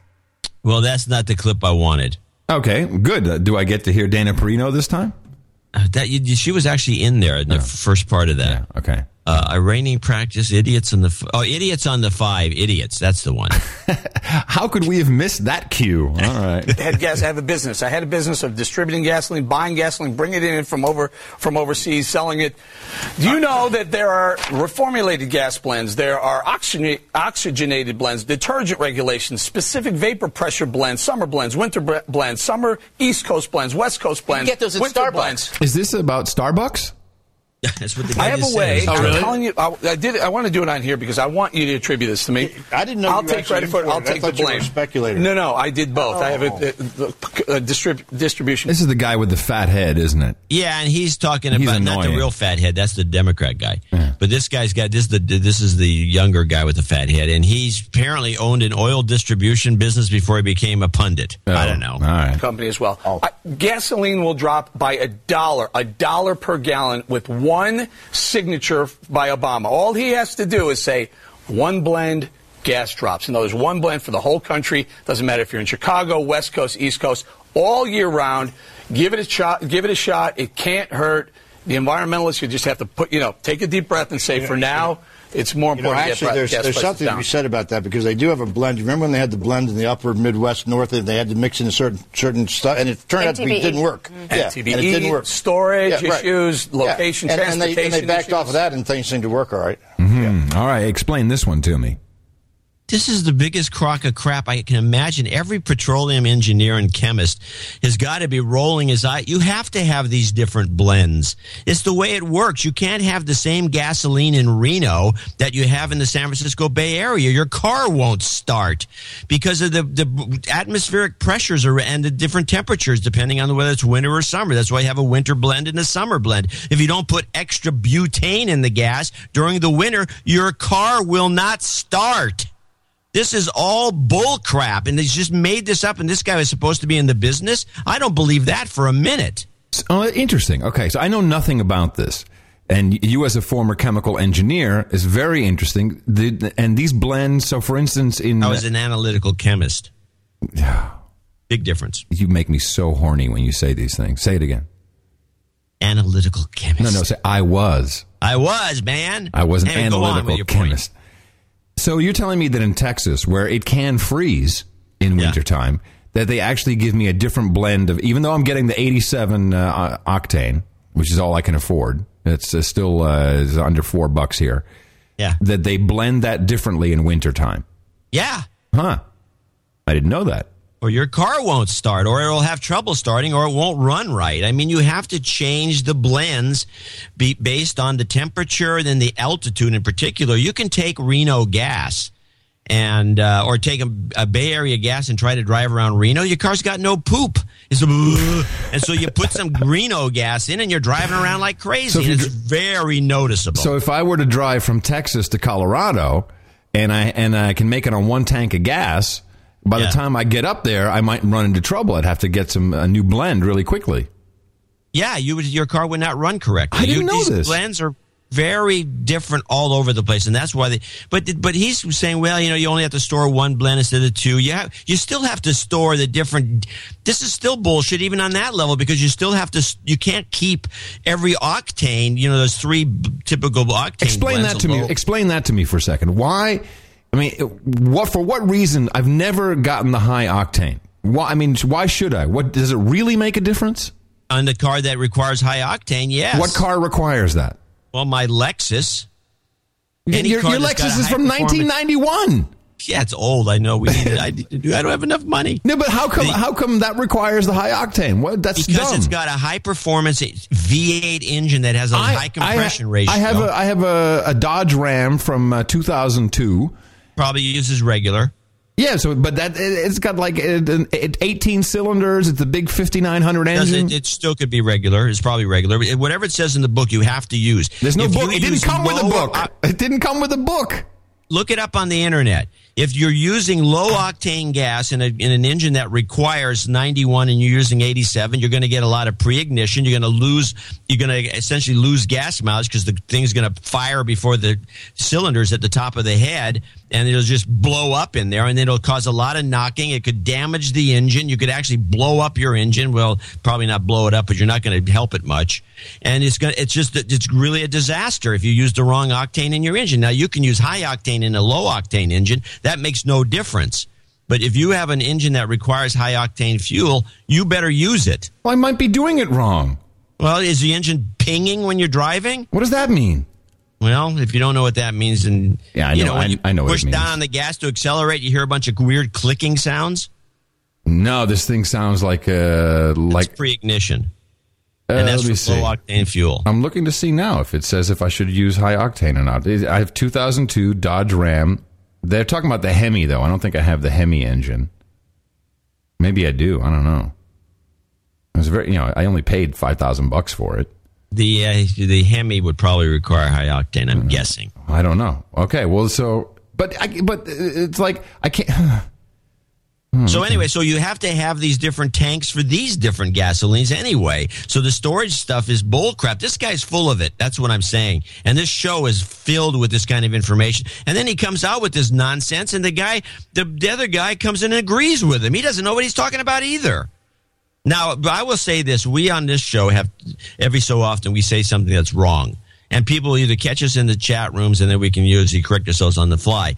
And yeah, you're going to be wrong on these shows, so I don't want to be too condemnatorial about this. Well, if, but if you ha- if you had legs like that, it would be okay. But the point is, is there's five people on this show. There's ten people behind the cameras. There's producers. There's executive producers. There's all kinds of people that can correct this crap. There's news editors. There's writers. There's prompter operators. They have a hundred people that can say, "Hey, this is totally wrong." We're the two of us. It's amazing. We're so accurate. John C. Dvorak's pet peeve of the day. I'm going to show my support by donating to No Agenda. Imagine all the people who could do that. Oh, yeah, that'd be fab. Yeah, on No Agenda. High octane, baby. In the morning. You know, I got to tell you, when you go off on that, like about that chemical engineer stuff, and you bring in cars and engines, ah, man, I, I would like hug you right now if you were near me. I would be like, I'm just, your- it's, it's, your book. It's makes me just hot for you, baby. Hot, smoking hot for you now, John. I would think that everyone would know this stuff. Well, anyway, guess what? This is very informative. And now I'm going to go find a book, see if I can find the book that goes along with my car. And then I'm going to be very sad if I have to put in high octane because that's like you know, it a- costs another twenty Yeah. cents a gallon. It's expensive. yeah, for real. All right. Yeah, I was actually in San Francisco. The octane, uh, the high octane in uh, Union Station over in the city, which is always overpriced, four dollars and forty cents. Bad. So our chat room, the one we just talked up and said they're so great, uh, helping us and correcting us. Here's what here's what we got back from that great rant of yours. Adam plays with Barbies. I mean, really? I mean, really? yeah, yes, Malibu Ken. typical. Hello, Malibu Ken here. Hello, everybody. Typical. All right. Jonathan, yeah, we did. We actually got a lot of executive producers, and then our regular donors are the lesser ones. That kind of a short number here, but it's fine. Jonathan Healy in Santa Clara, California, came with hundred dollars, saying, "Thanks for the fight. Thanks for continuing to fight the good fight on the best podcast in the universe." Michael Shoemaker in Rancho Cucamonga, California, somewhere on the same line that goes to Anaheim and Azusa. ITM, John and Adam, greetings from Gitmo Nation Inland Empire. I'm just a reminder to the producers to check out their PayPal accounts. Why? Because, by the way, I had a I got a thing today. I just sent it to the guy. PayPal rejected a $55.10 payment. Why? Because they were suspicious of the guy giving the money. What is that? It's like, hey, man, we're protecting you, Dvorak. yeah. Curry, we're protecting you. This guy's suspicious. What is that? That's ridiculous. It's totally ridiculous. So they sent him his money back. Oh, eh, eh, eh. Well, we're screwed. You watch. That's how they're going to kill us. I mean, it, they can't kill us by taking away advertisers because we have none. They're going to kill us by saying, "Oh, all your people are suspicious because they they normally pay with cash and uh, they uh, use the internet and internet cafes and uh, they could be terrorists. I tell you, they're terrorists, all of them, and they're do- donating to that no agenda show is suspicious behavior."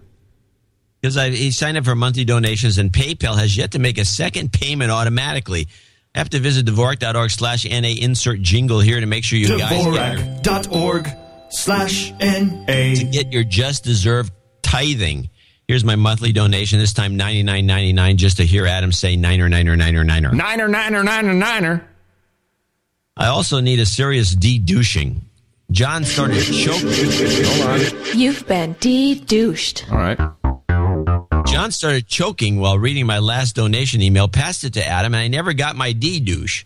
I don't need karma as life is good, but I would like to pass the karma on to my fellow hardworking IT slaves who keep many companies running smoothly without credit or recognition. Duh.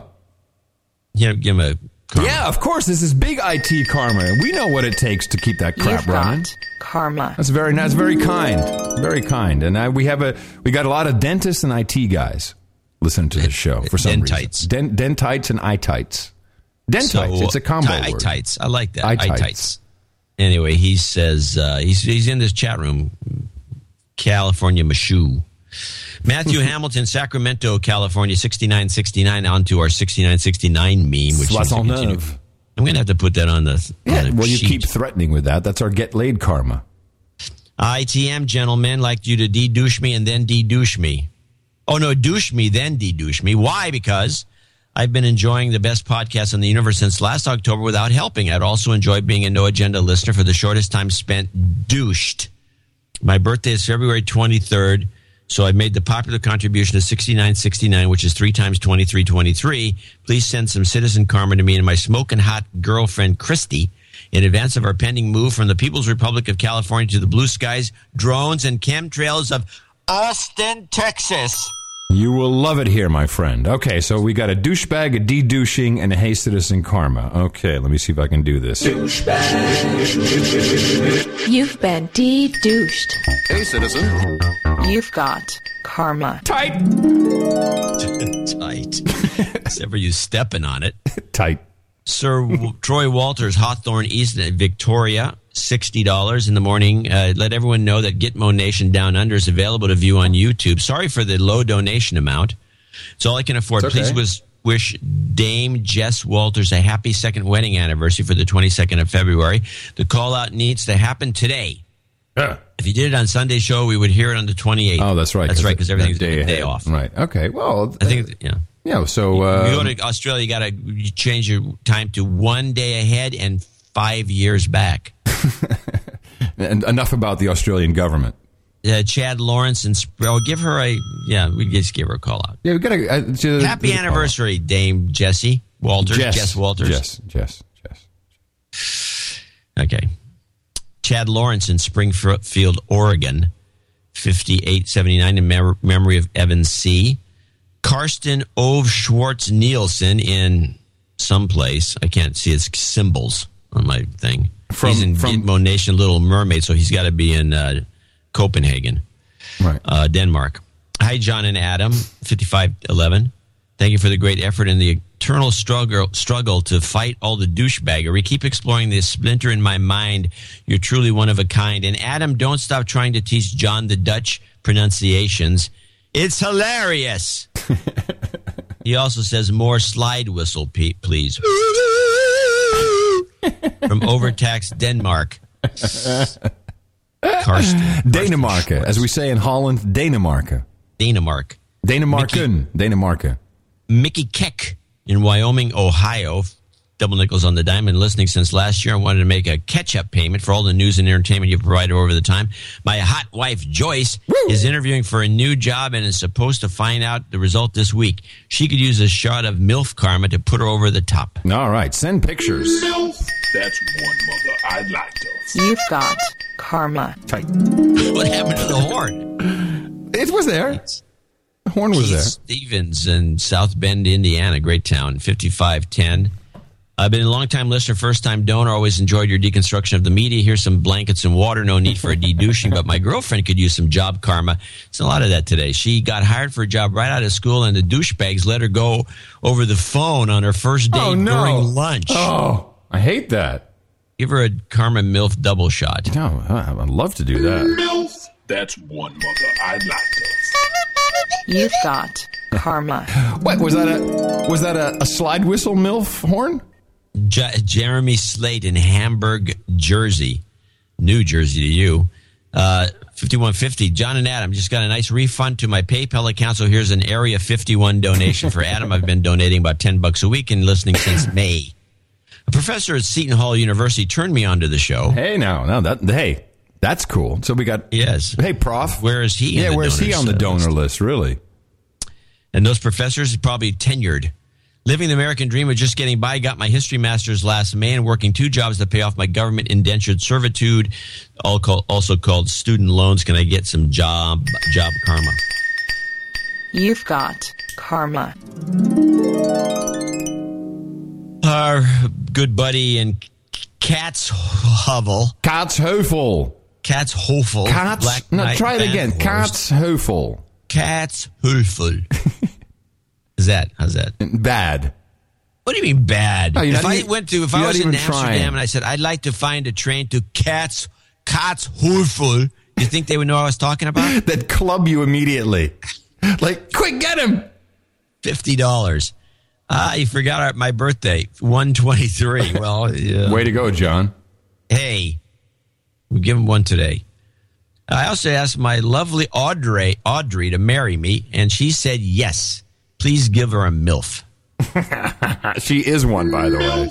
That's one mother I'd like to. I've seen pictures. My new business is going great now thanks to your karma shot. It works. P.S. Check my email with the no agenda jacket picture from Bruins Clothing. By the way, we should plug them every once in a while. They do a great job. All the best from, and they're cheap. And it's made in America. It's made in America. Not in China. Um, Bruns, B R U N S. El Mio Cid in Salpuca, Salpup, Salpulpa. Sapulpa. Jeez. Katzhoefel. Katzhoefel, Katzhoefel, Oklahoma. Uh, Fifty dollars. Uh, would like a karma shot for my, not for myself, but for all the listeners and both of you for giving us a great show. You've got karma. Anonymous in Marysville, Kansas, uh, 50 private comments says something, uh, but it's private. And uh, I don't know what he wants us to say. He, he, he, he, he wants the F words to stop. Oh, we did we use one today? I don't think Well, so. Well, he actually doesn't like. He has a 13 year old. He doesn't like me talking about deep penetrating bunker busters and hot rods. Well, I don't either. Okay, uh, Paul Vella in Towchester, Northamptonshire, Northamptonshire, Northamptonshire in uh, the UK. I didn't like it when you sang that. I didn't like it when you sang hot man. No, it took you a while to come up with a comeback. Huh? No, I was just thinking, like, I go what kind of a a- whole what kind of thing, a and you're still douchebag mulling are it you? over. You're like steaming and stewing in your own juices. I can't help. I don't like it when you talk about hot man. Yeah, talk about some potholes, dude. Yeah, that's really exciting. They cleaned up the road. you haven't heard me talk about potholes No, recently, have you? No, no. Greg, my complaining helped. Greg Steerley in Santa Monica, fifty dollars, and finally Scott Carbone. Could be carbon, but I think it's carbone. That's probably carbon. In Waterford, uh, Michigan. Hey, citizen and ITM to you both. I'd like to request some anti-cancer karma for my aunt who just recently got diagnosed with some form. They thought it was a rash. Apparently, it's pretty bad. So I needs a little karma for Ron Paul. While he's at it, by the way, whoever made that Reverend Manning song, it's an awesome ringtone. It's a good idea. All right. Whip it, whip it, whip it. All right, here's some anti cancer karma for you, everybody. You've got karma. wouldn't mind using that as a ringtone. I might adopt that idea. The whip it, whip it, whip it ringtone. anyway, we want to thank all these uh, donors and contributors and helpers. Dvorak.org slash NA, noagendashow.com, noagendanation.com, and channeldvorak.com slash NA. If you can't get to the other websites for some reason or other, even though we have a we have someone in Korea that's been donating and uh, they get through. I don't know. It's it's a baffling situation. So this is a program that runs on value for value. If you've heard anything, and, and honestly, I learned something big today about the blends of gasoline, and that I have to now get a 2002 manual for my truck. Um, that could be valuable. And uh, think about it. Uh, John may have saved me uh, two, three thousand dollars in engine repairs because I'm going to blow up my engine. Just these little tidbits, besides the fact that it'll make your brain feel better when you understand what the a-holes are doing in the world and trying to corrupt us with all these lies in the media, trying to get us to take pills for pills, and to go and save yourself, go here. Dvorak.org slash N-A. Now get out there and whoop Obama's behind.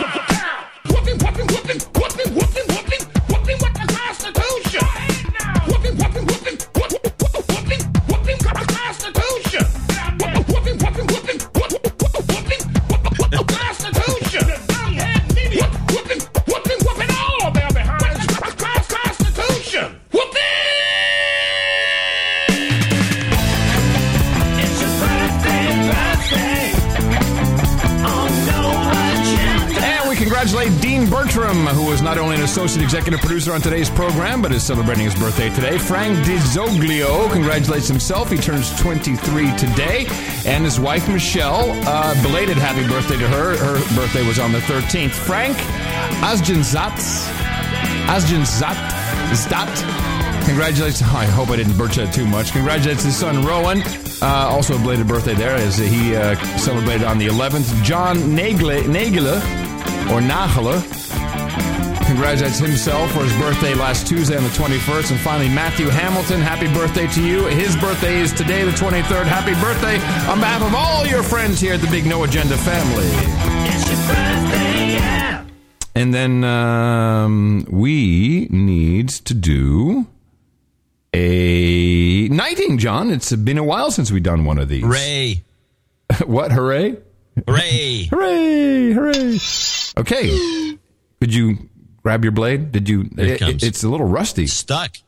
It, ha- it hasn't been used in a while. Ah, there you go. Thank goodness. Frank DeZoglio, step forward, my friend. Thank you so much as you have supported the No Agenda podcast, the program.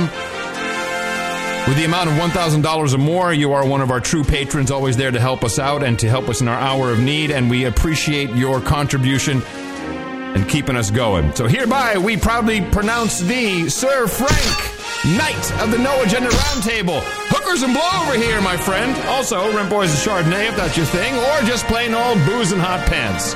Congratulations. Welcome to the roundtable. Thank you. Your ring is on the way. I wanted to publicly thank Mimi, your wife, John. She's uh, taking over the uh, the ring uh, shipment. Ring Distribution Center. I'm sorry, the Ring Distribution Center. Yes, that's uh, that's what it's called. The Ring Distribution Center. ah, great.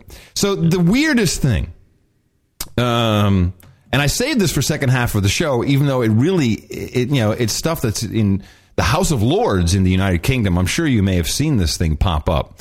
Lord Blackheath, who is, uh, well, I guess you'd call a backbencher, uh, but he is in the House of Lords. And he stands up and he rolls out this crazy story, and it goes on for 11 minutes. And I, I and luckily, he did something very smart. He drew his conclusions about this story in the first minute and a half. Thank goodness, uh, which I will play for you. And it is about the 15 trillion dollars. Have you heard this story, John? No, I'm I'm on, on pins and needles. So this is uh, from the House of Lords uh, on February the 16th, I believe, and he stood up in front of his uh, his fellow lords. You know, these are the muckety mucks, and he started to tell the following story. My lords, I've been engaged in this pursuit of this issue for nearly two years now, and I'm no further through to getting to the truth. I think there are three possible conclusions which may come from it.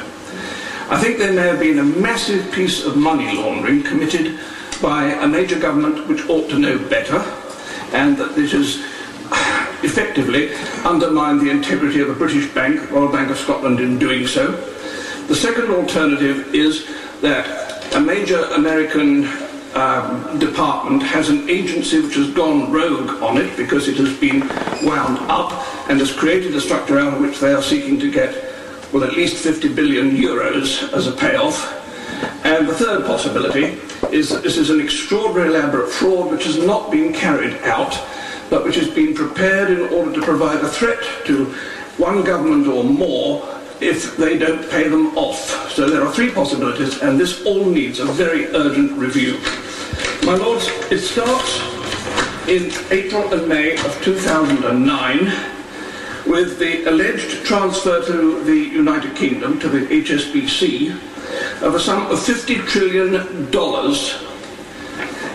And seven days later, ping, in comes another $50 trillion to the HSBC, and then three weeks later, another $50 trillion. Total of, of $5 trillion in each case, sorry. Total of $15 trillion is alleged to have been passed into the hands of HSBC for onward transit to the Royal Bank of Scotland. And we need to look to where this came from and what the history of this money is. And I have been trying to sort out the sequence by which this money has been created and where it's come from for a long time. What? I know. He, he messes up the numbers, but so essentially he has, and he has documents signed by Paulson, signed by Geithner, that there were three tranches of $5 trillion that went, uh, received by senior executives at HSBC, and then again received by senior executives at the Royal Bank of Scotland. And apparently it came from a Riyadi account uh, from an account from a guy named Riyadi. I'm sorry, uh, who uh, I mean, it ties into all kinds of crazy things. But he, so So this he, guy's just not clinically insane. Well, he had you know uh, he has all these documents, and he says you know we can easily. What what lord is this? Do we have his name? Blackheath, Lord Blackheath. Well, he's Blackheath. Blackheath. Blackheath. Blackheath. Let me look him up on the Book of Knowledge. Yeah, it's a it's a very very weird story. But the thing is so weird about this is it comes at the same time as we have all these you know billion trillions of dollars in bonds that you know they're fake bonds, but the way it sounds to me. And this traces back to another crazy story about the story about the Wanta Fund. Are you familiar with the Wanta Fund? No, but I'm looking at apparently Lord James Blackheath in uh, in uh, one January 11th, 2010, gave a speech on Foundation X. Yeah, it's the Which same. is- it's the same guy. He said that there was a uh, that everyone they're showing the audience, they're all laughing at him. Oh yeah, because he's crazy. Of course, he's nuts. I've learned, John. I've learned that the crazier the guy, you got to be careful because these guys can be a inc- incredibly right. Look at Yeah, Albert no, I'm not Einstein. gonna say this. All right, uh, just because he looks crazy and he and he, you know, that doesn't look crazy. That's the he just seems like a he looks like a banker. well, but he he's, he's he acts disheveled. Let's put it that way. He he comes No, across this, as this clip, disheveled. he looks fine, but okay. No, if you look at the whole clip, he's but he's he's trying to explain something, and so he says, look, either this was, uh, I think the bottom line conclusion is somewhere someone made up some money because he's basically saying this could be fake money. And of course, it's not like a suitcase showed up with fifteen trillion dollars, you know, printed bills. This is, you know, this is this is just electronic. yeah, it's electronic stuff. And what he's saying is this is bogative and it's it's helped prop up the entire dollar. I think that's what he's trying to say from this made up money. But it goes back to another and this has always been written off as a conspiracy theory, the Wanta Fund, W A N T A, which is about uh, Ambassador uh, Lee Wanta and the story behind that, which supposedly ties into this, and I'm not quite sure how. It's, I mean, it, it's just so unbelievable that you know, it, even if you could prove it, people say, "Ah, it's crazy. Get out of here, you kook." The Wanta Fund was apparently set up by Ronald Reagan with the Chinese. Oh yeah, we talked about this on the show before. Yeah, let me just brief uh, summarize in brief. And it was set up to do uh, currency trading to bankrupt or basically to, to kill the ruble. And the idea was that the profits, which apparently were $5 trillion at the time, so easily this could be the Wanta Fund, it could be 15 trillion by now, that the profits were supposed to uh, go back to the American people, back into the coffers of the Treasury, and uh, boy, that would help right now. I mean, we could use a, a five trillion dollar in you know 1990 bu- dollars. We could use that. That would be handy. Um, and then the story twists and turns and says that basically Hillary Clinton went and stole it with her children's defense fund. So you know, there's so many twists and turns to this, and there's so so many stories, and there's podcasts, and there's just tons of people talking about it. That I mean, this is worse than than 9/11. You know, you can't, you can never get to the bottom of it. I don't think. I mean, I- it, you'd have to have someone pretty serious come to the forefront, and it seems like Lord Blackheath is trying to communicate that something really bad has gone wrong, and he's probably correct in his second assumption that a an agency of the United States, which would be the Treasury, has gone rogue. Duh. And the people are just stealing this money, and the bankers are passing it around. They took this money, and they, of course, they made trillion, you know, billions, if not trillions, in uh, in profits by using it. But it was funneled through HSBC and the Bank of Scotland, and this would be traceable if someone opened an investigation, which is what he's calling for. Well, I think it's probably also what uh, Ron Paul wants to see. So I'm looking at an article from November 2010 uh, in The Guardian, and I'll just read you the first graph regarding this guy, Bat Blackheath. This is from his other speech when he's talking about uh, Foundation X. Yeah, which was about a trillion dollars, I think, at the time he was talking well, about that. It was, seemed to be more like 17 billion, but it's quite the most extraordinary speech I think I've ever come across. There's the writer. uh, come across. It was given by Lord James of Blackheath, a respected industrialist and former senior advisor to the Conservative Party. So he's not a not a kook. So he's not a kook. All right. So he's not a kook. Well, maybe he lost his mind. I don't know. This is a good one. We- Now, what are we going to do about it? Well, so everything I'm reading is saying that these are the Wanta funds, and uh, and they were supposed to go back to the American people, but instead of coming back to the American people, and this was uh, you can uh, consult the Book of Knowledge on Ameritrust Corporation, and uh, this guy Lee Wanta was the trustee, and and this also all ties back into uh, Marc Rich. Uh, Which always ties back to the Clintons. it always ties back to the Clintons. And you know that would make sense. You look at the li- look at the presidential library. Someone's got some dough. You know, this is Switzerland. This is all well, that's of. one of the reasons we know that you know they they was, they're freaked out about somebody investigating the Clinton library where you know where all the money where'd all the money come from. And it's got an endowment, and Clinton's got to, he's got you know God knows how much money. I mean, where did you know this is wasn't from good investments. You know, I said on the last show that Bill Clinton probably had a shot at becoming the president of the World Bank. I mean, let's just say Bill Bill Clinton is the World Bank. He's got all the dough. So, you know, this is something that, and, and I would think if I, you know, if I were a real news organization, uh, and uh, a, a respected industrialist stepped up and said, "Hey, something weird going on here," I would think I'd put that on the news. You know, this is like you know, you can't put this stuff on the news because there's a bottomless pit of, of trying to explain it. Uh, it's it's essentially an enigma, and the uh, directors of these news stations just won't allow it. Now, it's not in the New York Times, and everything is always has to be confirmed by the New York Times. Is really the the where you know if it's not in the New York Times, then it's not real and it didn't happen. it's not real. You can't do it.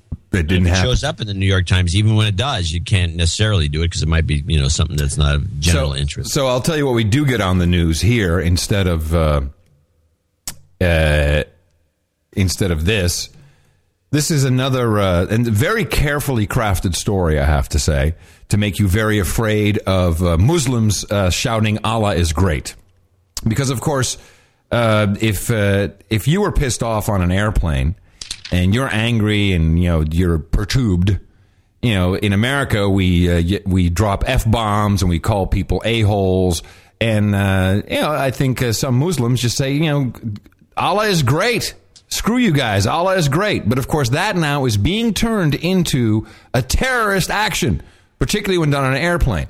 So you hear, so you hear the story, and as we get into the story, it's just like a guy who was really pissed off about some stupid stuff, and uh, he shouldn't have done that. But the way it's brought to you is insane. Tonight, two people have been arrested. In fact, we're told one of the men in custody was actually tackled by other passengers, and we have video from inside the plane. Inside the plane! By the way, the video is not of passengers grabbing this guy. The video is not of the guy yelling, Allah is great. The video is when they're on the ground and federal agents are taking him off the plane. Apparently, no one thought to videotape while it was actually happening. Jeff McShann just talked with people getting off the flight at Bush Airport. Jeff, what happened? This is uh, happening in Houston, by the way. Now, listen to what happened.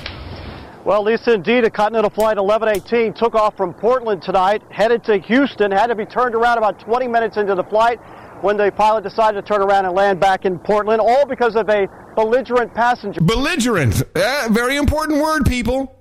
Belligerent. Remember, this is a legal term being used in the National Defense Authorization Act. Belligerent. If you are belligerent, you can be named an enemy combatant. If you are an enemy combatant, you can get the hood put over your head and taken away in a black van. Now, take a look at cell phone video taken by Mark Frostinger, one of the passengers on board. He and others tell us that two Middle Eastern men wanted to sit next to each other.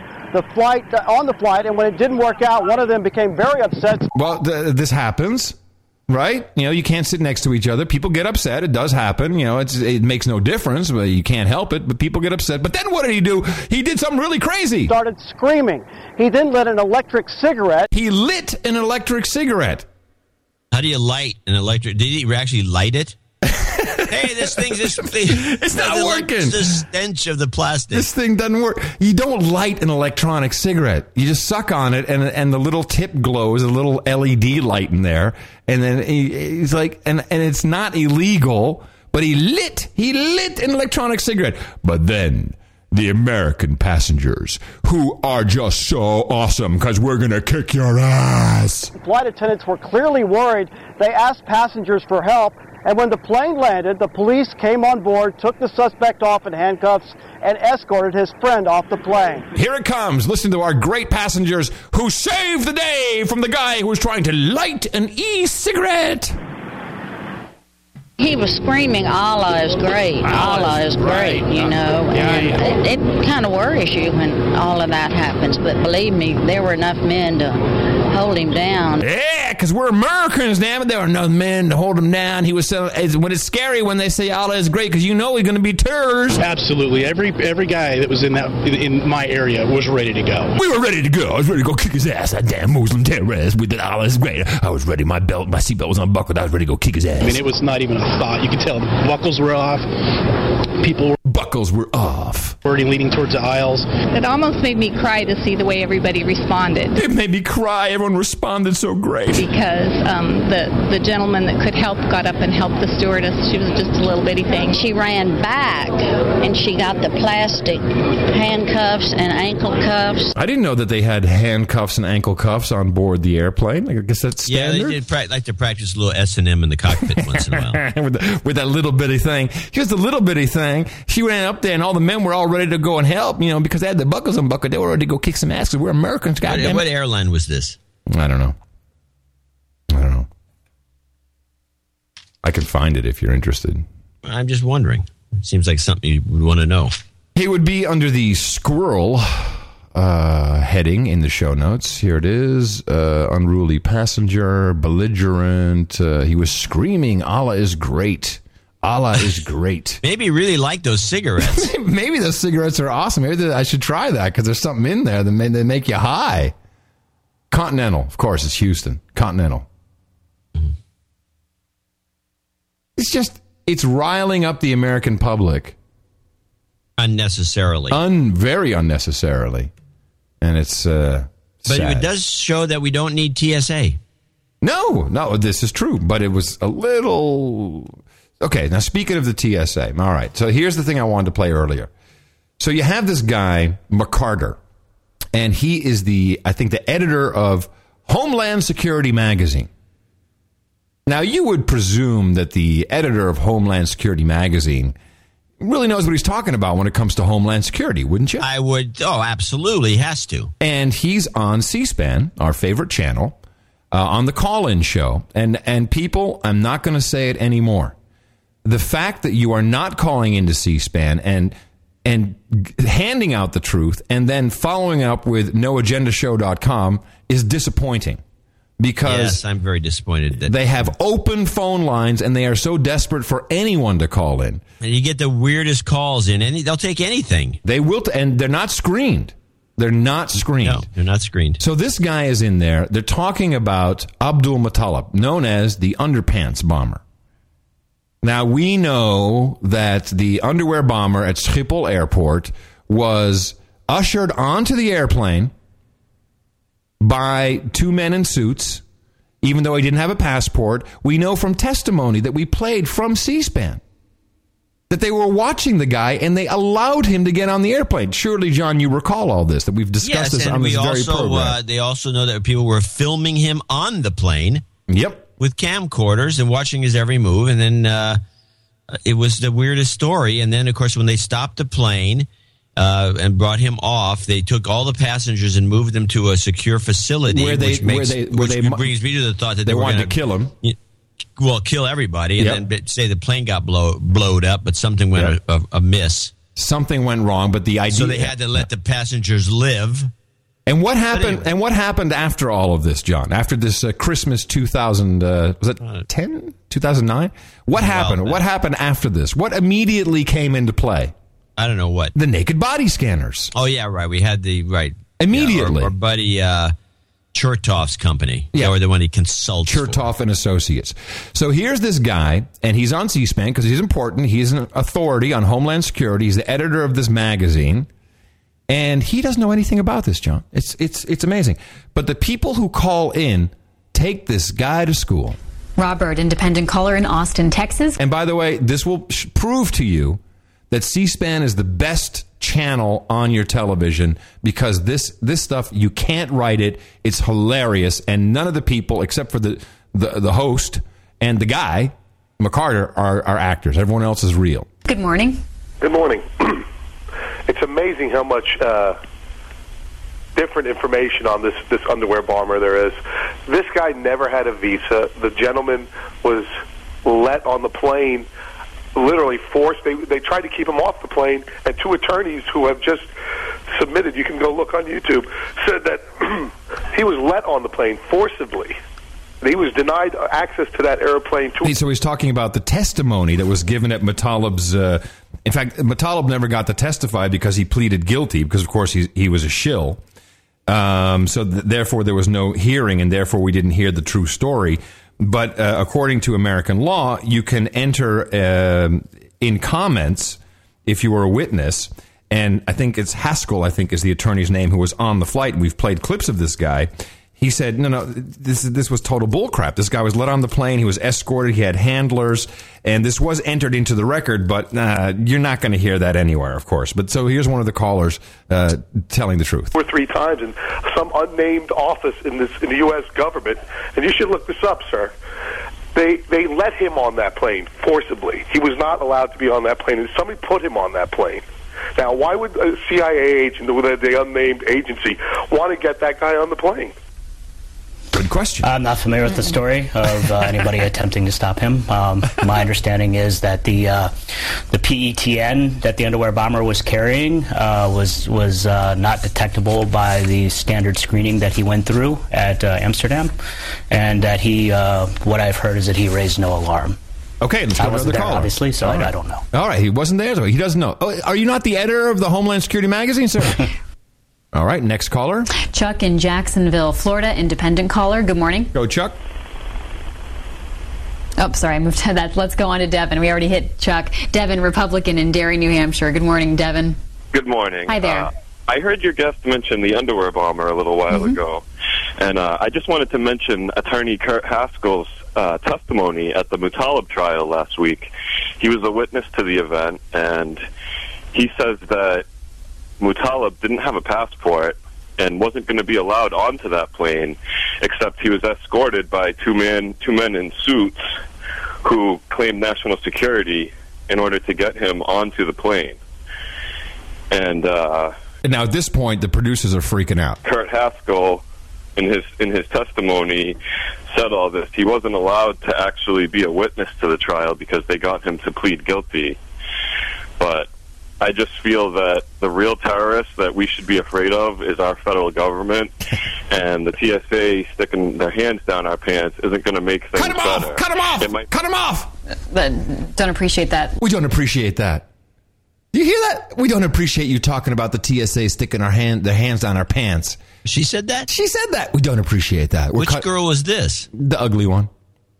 We're cutting you Of off. course. Yeah, we're cut with C-SPAN. We're cutting you off. Now let's let's do it. Last uh, comment, One but more, yes. Devin's bringing up this question that one of our earlier callers mentioned of uh, an idea that that Mutallab was somehow forced to go on the plane or was escorted by agents of some kind. Now you are the, uh, the, the the expert on this. We invited you on C-SPAN. Please explain. I am unfamiliar with that um, story. Um, I can't say it's true or I can't say it's false. Um, I don't know nothing about this. My understanding He doesn't is know that anything. The guy's an idiot. that he was targeted for questioning by U.S. Customs and Border Protection, which was operating passenger screening for overseas passengers like Abdulmutallab, and uh, that they had planned to question him when he arrived in Detroit. Now, obviously, if he was successful, you know, they wouldn't have been able to question him because he would have blown himself and 360 other people up. Yeah, which was the plan all along because you know what's going on. Let's let's let's do one more. Let's do it. Try a different approach. And another caller is right there. I love you, America. Recent Inspector General report. They're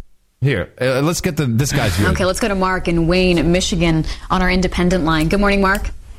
Good morning, C-SPAN. Good morning, America. I, when I heard this, I'm like, yes, this is a no agenda listener. Like, good morning, C-SPAN. Good morning, America. In the morning to you, noagendashow.com is great. Allah is great. I'm like, I'm waiting for it. This guy is perfect. He doesn't do it, but this is the kind of guy that you should be who's listening to this show. You should be calling in and doing this. And also, good morning, Mr. Carter. McCarter. Good morning. Uh, yes, I have a question about you claiming that you had no idea about that uh, underwear bomber being helped onto that plane. I live on disability, and I even knew about that. If you've seen the evidence that I have gathered about this individual and about the warehouses that were completely filled with all of these body scanners and no airports were buying them. So then this underwear bomber thing came along, and every one of them got sold immediately. This is how they work. These elites that have hijacked the federal government are using it by use, use of the media, by lying to the people. So, Mark, so Mark, you're saying that there's an cut him off, cut him off, cut him off. Cut this guy off. Is this great television or what? You want to you want to hear her rephrase the question? Uh, yeah, let's hear that. infrastructure in place that's geared towards making money off these crises. No, that can't, that can't be true. This is this is impossible to believe. So Mark is claiming that it's a, a generated crises in order to to help businesses uh, uh, make money. John, can you believe that? That can't be true. This doesn't happen in our federal government. That couldn't. That wouldn't happen in a million years under any circumstances. Let's talk to the expert. Let's. This is a great question for the expert. Well, I have to say, you know, after after this program, I'm kind of interested in talking to my colleague Tony Kimery, who I got to talk to the editor. I got to talk. set me up. Yeah, who, who I'm going to kick his ass for putting me on this damn show. Who specializes in intelligence to see if he is aware of, you know, uh, the stories that somebody might have helped the underwear bomber onto this plane. Uh, because I, I, certainly am unaware of them. Um, as for the, um, there's lots of accusations of uh, you know government being in bed with industry on various issues. No, um, I, I know as a matter of policy that the Bush administration has oh let's blame it on the Bushes. Right, actually okay. had a plan for the whole body imagers to be rolled out and um, that that was under consideration by the Obama administration before the underwear bombing incident. Oh. and then that's just sort of accelerated that plan and put it into public view. Yeah, which was the whole plan. Thank you very much. You, he he just he slipped. He just told us the truth. Yeah, well, it was a mistake on his part. Anyway, I love C-SPAN. I love it. In fact. Uh, I'm gonna. I, I, I, can't even afford this stupid cable. All I need is internet. Can I just get like C-SPAN and and like uh, the the networks, the uh, like the new like CNN and stuff? Can I just get that? Because you know, what? I'm so sick and tired of cable. It's like give up your cable, people. It's it's not worth it. So the other night, why don't you get a Dish Network thing again? No, just I, get the basic all, package. You'll all, get C-SPAN. It's all too, okay. It's all too expensive. So the other night, Mickey's like, let's rent a movie. Okay, let's rent a movie. We have Time Warner Cable. So we rent the movie. oh, the, oh, okay. Whatever she selected, uh, whatever it was. Yeah, what was it? Um, it was the Johnny Depp uh, movie that uh, the Hunter S. Thompson wrote. He produced that movie. Apparently, it's a good movie. Okay, whatever. And it says Fear, Fear and Loathing in Las Vegas. I think. No, that's not it. Okay, what is it says, so Buffalo, where the Buffalo roam. No, that's not it. It's a, it's a, new movie. Oh, it's a new movie. New movie, yeah. And so, um, uh, which I was looking forward to watch. And then it says we cannot process your order. Call customer service. And of course, you know Mickey, I love her dearly, but she's a chick. It's like it's not working. And I said, what does it says? Call customer service. Well, why don't you call customer service? And then you have to go through this whole thing. What's the phone number associated with it? Eh, eh, eh, What's the last four digits of your social certificate? All this crap. This happy-go-lucky guy, Chuck. Thanks, Chuck. Well, it says this. Well, looks like you have an outstanding payment of $500. Like $500? And I'm, I'm freaking out. Like, I think I turn off the internet because it's Time Warner Cable. It's a package. Like, what is that? Well, looks like your uh, credit card hasn't uh, charged for three months or something. I'm like, what? And he says, oh, no, I see what it is. Our billing cycle changed, and then, you know, and it's, it's basically it's their fault because they changed the way their billing cycle worked and the automatic payment doesn't work. I'm like, okay, well, then let me pay for it now. You know, I'll, I'll let you rape me. And he said, no, just so you know, this won't actually kick in for like you know three days. What are you talking about? He's right there on the phone. No, no, you get no. Immediate, you get an approved authorization code right on the spot. Why no, does it take no, so no, no. Our system, he says, our system. You know, it uh, it just places it. It's not really approved until we get it really approved. Like, what are you talking about? What does that mean? I don't know. He says, but our system doesn't work that way. So it could be. Tw- I've seen it happen in 24 hours. Said, but I want the movie now. And at that point, I said to Megan, I said, we're getting rid of this crap. We're just getting internet and C-SPAN and some of those douchebag news channels I got to watch. We're getting rid of all of it, and we'll have another 150 bucks a month to buy hookers with. Everyone should be doing that, except It you. makes no sense that they can't just. No, of course not. I mean, It's- Comcast does, by the way. well, they should. There's no reason why they shouldn't. No, it's all on a computer. I one one time a couple of years ago, my somebody didn't pay or whatever, and they they I guess they tried calling because Comcast always calls you, and but I guess nobody was around, so I come in, the internet's down, so but it still has a, enough of a feed to tell me that they cut me off. So I called the number. They said, "Yeah, you got cut off." And I said, "Well, what's the deal?" And I said, "Well, you just owe us you owe us some money." And I gave him the card number. She says, "Okay." Hits the button, boom, I'm back up. Yeah, no, not Instantly. here. Not here. The Rum Diary is the name of the movie. Oh yeah, The Rum Diary. So you didn't get to see it? No, I'm, gonna- I'm gonna give it all up. And you should do that at home too. And and uh, I don't, uh, rent and from any of these and guys. consider uh, sending money to the people who are bringing you real entertainment and real news. I think we're one of them. There are others out there, and that's how it's going to have to go in the future. And then get a Roku box. That kicks ass. Yeah, Roku box. Roku is outstanding. Roku Yeah, and you a can Netflix. entertain yourself with all kinds of stuff on the Roku box. Yeah, exactly. Although it's important that I have CNN because if I can't get me a good Don Lemon fix like this, Thousands of women taking part in some unexpected training in Iran. They're learning how to be ninja fighters. Whoa! John! Not only are they creating nuclear weapons, they've got ninja fighters. How long have you been holding that clip? ninja fighters, I tell it's you. It's an old clip. really? Yeah. How old the is it? Ninja Fighters thing. I love the Ninja Fighters clip. in Gitmo Nation uh, East in the UK, one of our producers sent this one in. The weatherman makes a little slip. start to Sunday, and when we've got the showers, obviously that does bring the risk of some ice on the roads through the night and into Sunday morning. By and large, though, it is simply a lovely winter's day tomorrow. Bucket loads of, con- of uh, uh, Bucket loads of cunt. Thank you. That's what he said. Yes. I don't know what he was thinking. He's probably got Tourette's.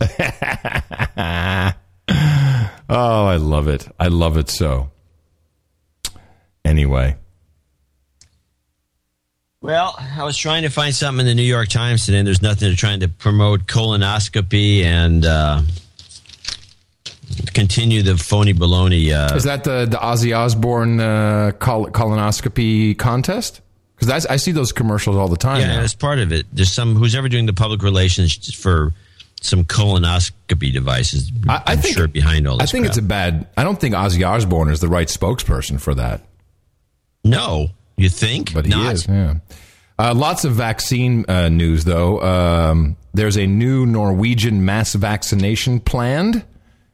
Uh, so the state has ordered uh, millions and millions of pandemrix vaccinations. This is the country, by the way, that uh, where we first discovered the narcolepsy associated with that very vaccine. Uh, the norovirus is getting a lot of heat. It's everywhere now, says USA Today. This is the one that makes you poop. Uh, I've had it. I had it, a, I think, a year ago. Did you poop? Well, you, you poop and puke. Oh, it's a poop. It's a poop and puke thing, and it lasts for about twenty four hours. It's, you lose about five pounds. It's actually a great weight loss uh, thing. it's, a new diet pill. Poop and, uh, You lose a little weight, and you poop and puke God. constantly. And At the then, same uh, time? a month, uh, twenty four hours later, you find is that you're good to go. It's just the stupidest thing ever. Well, USA Today reports there is hope. An antiviral medicine is in early development, and significant process, progress is being made towards a vaccine. Yes, that's very Yeah, good. It's not worth it. It's not Wh- worth getting a vaccine. Whooping for. cough vaccine urged for all adu- adults. That's right. Federal advisory panel wants all U.S. adults to get vaccinated against whooping cough. I had it when I was a kid. Why should I? Why, I had the vaccine when I was a kid. Are you an adult? Are you an adult? Apparently not. Then you sh- you need to get this, son. The panel voted Wednesday to uh, expand its recommendation to include all those 65 and older who have not gotten a whooping cough shot, shot as an adult. So you got a couple of years yet. And uh, they're also working on new drugs for hepatitis C. I mean, it's just, it's a bonanza. It's a bonanza, I tell you. It's great. It's fantastic. Just really, really, really doing great. And um, what else we got? I think that's all I got. Really? I mean, I do have some clips, but there's nothing really interesting. really. Um, no, I don't think. Uh, well, maybe I had. Uh, I got a key. I got a clip here that I forgot what it is. It says Keystone Pipeline. What's the deal? Yeah, I, I want to look into this. I've been looking into the Keystone Pipeline because there's something fishy about it, and I haven't been able to figure out what it is. But here's a little clip that's kind of a teaser for what I'll be investigating. The president didn't turn down the Keystone Pipeline. There was a process in place, uh, long with long precedent, uh, run out of the State Department. no, this is the the Gibbs show. No, Carney. what- Carney. I spoke to yeah, the Carney. Gibbs show. Yeah. Carney on the Gibbs show. Is Carney Says filling they- in for Gibbs? We saw we saw the president kill the Keystone Pipeline temporarily, but now they said no, no, you didn't do that. Uh, you didn't see it. You you were looking at the wrong thing. You you've been misled. Because of the What's issue of about? the pipeline crossing an international boundary uh, that required an, uh, uh, an amount of time for proper review after an alternate route was uh, deemed necessary. Yeah. Well, you know, we did we did not look into this. Um, and I quite frankly, I don't know. All I know is that Hillary's involved in it. Uh, and that just says enough right there. Hillary and pipelines. Do you need to know any more than that? That means there's a scam going on somewhere. Yeah, no, I think I'm sure there's a scam going on. I just like to figure out what it is. I do have uh, one kind of interesting clip left. Um, and by the way, I, I have a feeling that Facebook will not go public at all. You know, everyone, you know, th- th- Want me to put it in the book? yeah, put that in the book. I think you should put it in the book. Um, and there's so much false information. You know, I can't. th- There's so many. I should write a blog post about this. There's so many people. Well, they've done three billion dollars mainly from advertising. No, no. A million and a half came from sale of stock, and then uh, 12, 16 percent of the remainder was from Zynga money. So no. And when you think about it, that's not actually. They're not doing that great. You know, so what are they doing? Like a hundred billion a month? That's not all that great. 100, 100 million a month. It's not all that great. You know, the, Not consider a billion users. eight hundred, whatever it is, eight hundred billion. Oh, by the way, need to call you out, dude. Okay, dude. What? You wrote in your, I think your PC Mag column about someone selling a company for a gazillion dollars. Really? I never know. really? It says I- gazillion. if that was if that if you see me using the word gazillion in a column, a p- copy editor. go to go there. to PC Mag. I will not use that word or ginormous. There's Yeah, another one. This is because I use ginormous. You slap me back for that. You slap me back, and rightly so. And then I'm like, really? You really used gazillion dollars? All right, I'm going to go look and see. I'll go look at my original copy. I'm going to look at this, and if it's in there, I'm going to complain Here, bitterly. it's under- it's and the- I'm going to take a clip from this show and say, "This is the public humiliation you've put me through." Okay, this is uh, the what would Steve Jobs do? uh, maybe it wasn't that one. Crap. I think it was that one. What was, you wrote? You wrote something recently about a company being bought or selling. Better, better give me the attribution because I can't look it up because I'll go do a search on all my columns for gazillion and it won't be in there. So you have to tell me which one it is. And I'll find it. You said, and it would literally, I was like, what? John C. Dvorak wrote gazillion? It's not going to happen. And I'll There's a bunch it. of pet peeve things I don't do. I don't use the word natch. It's another one I hate. Natch? Yeah, Nick. it's a common natch. Means naturally, and some people a lot of Natch? No, Yeah. that, you should be shot for using that. Ah, I had an editor do that to me. I was writing for the San Francisco Examiner, and he put in natch into the column. Ah, here it and is. I got bent out of shape about it because he it thought is. it was cute. Here it is. Here it is. Here it is. It is uh, from a different. I remember now. I remember what I was reading. Why does Twitter hate me? Okay? And by the way, that column was ineffective at getting me verified. I have been critical of blogging. At the time, Williams, meaning Ev ah. Williams, ran Blogger and eventually sold it to Google for gazillions of dollars. Nope. Nope. Nope. I remember writing that sentence. Well, who's your editor? I used the word millions. Who's your editor? Who's your editor? Well, I had there's about five people to go through, so I don't know which one put that in there. Well, when you you named take the clip from this show and say, "Here's what the public thinks of you." Douchebag. Not you, but the editor. the editor. It's ridiculous. I, I saw that. I'm like, since when does John have a ghostwriter on his columns? Man, it's only 500 words. Gazillion. What is Mimi writing them now? I, I tell you, I didn't use that word. I'm just stunned that somebody would put it in there when it's this inaccurate. It doesn't mean anything. It's one of those vague words that No. should never be used. It, it's only it's like natch. Somebody uses it because they're, they they think it's cute. A snatch is okay though. Uh, well, yeah, probably Anyway. better. So I think that there is a uh, there's a lot going on with Facebook, and this uh, this report has two meanings. One, get off Facebook, and two, Facebook is not where you want to be. So I like the report, but I think this is someone trying to um, devalue the company or do something. But it, this type of reporting will not help them actually go public, which they probably shouldn't do anyway, because they'll just make themselves rich and go out of business. Parties are trying to figure out how pictures of 17 Massachusetts high school students ended up on a porn website. It's an awful thing. You know, we're very concerned about our students and their safety here at the school, or anytime, actually. Police say the photos of the fully clothed students from Bay Path Vocational Technical School were taken from their Facebook pages. Yeah, these students were unwilling participants in this. This isn't like they knew that their uh, personal photos were going to be posted to this website. And these photos were basically This is the sheriff talking, by the way. hijacked from their personal Facebook. Personal. The pictures were found on the website last month. School officials say they immediately informed police and student parents of the situation. I've heard it from many of the girls that were on it. They were over. Uh, they were humiliated. They didn't know how their pictures got exploited. Authorities are Uh, how about uh, download and uh, save? How hard is that? urging idiot? students to limit their access to Facebook pages. Well, I deleted mine because I didn't want to be a part of like anything that would happen to me and stuff. State and federal law enforcement officials genius. Yeah, I deleted my. Yeah, exactly. are trying to figure out any stuff.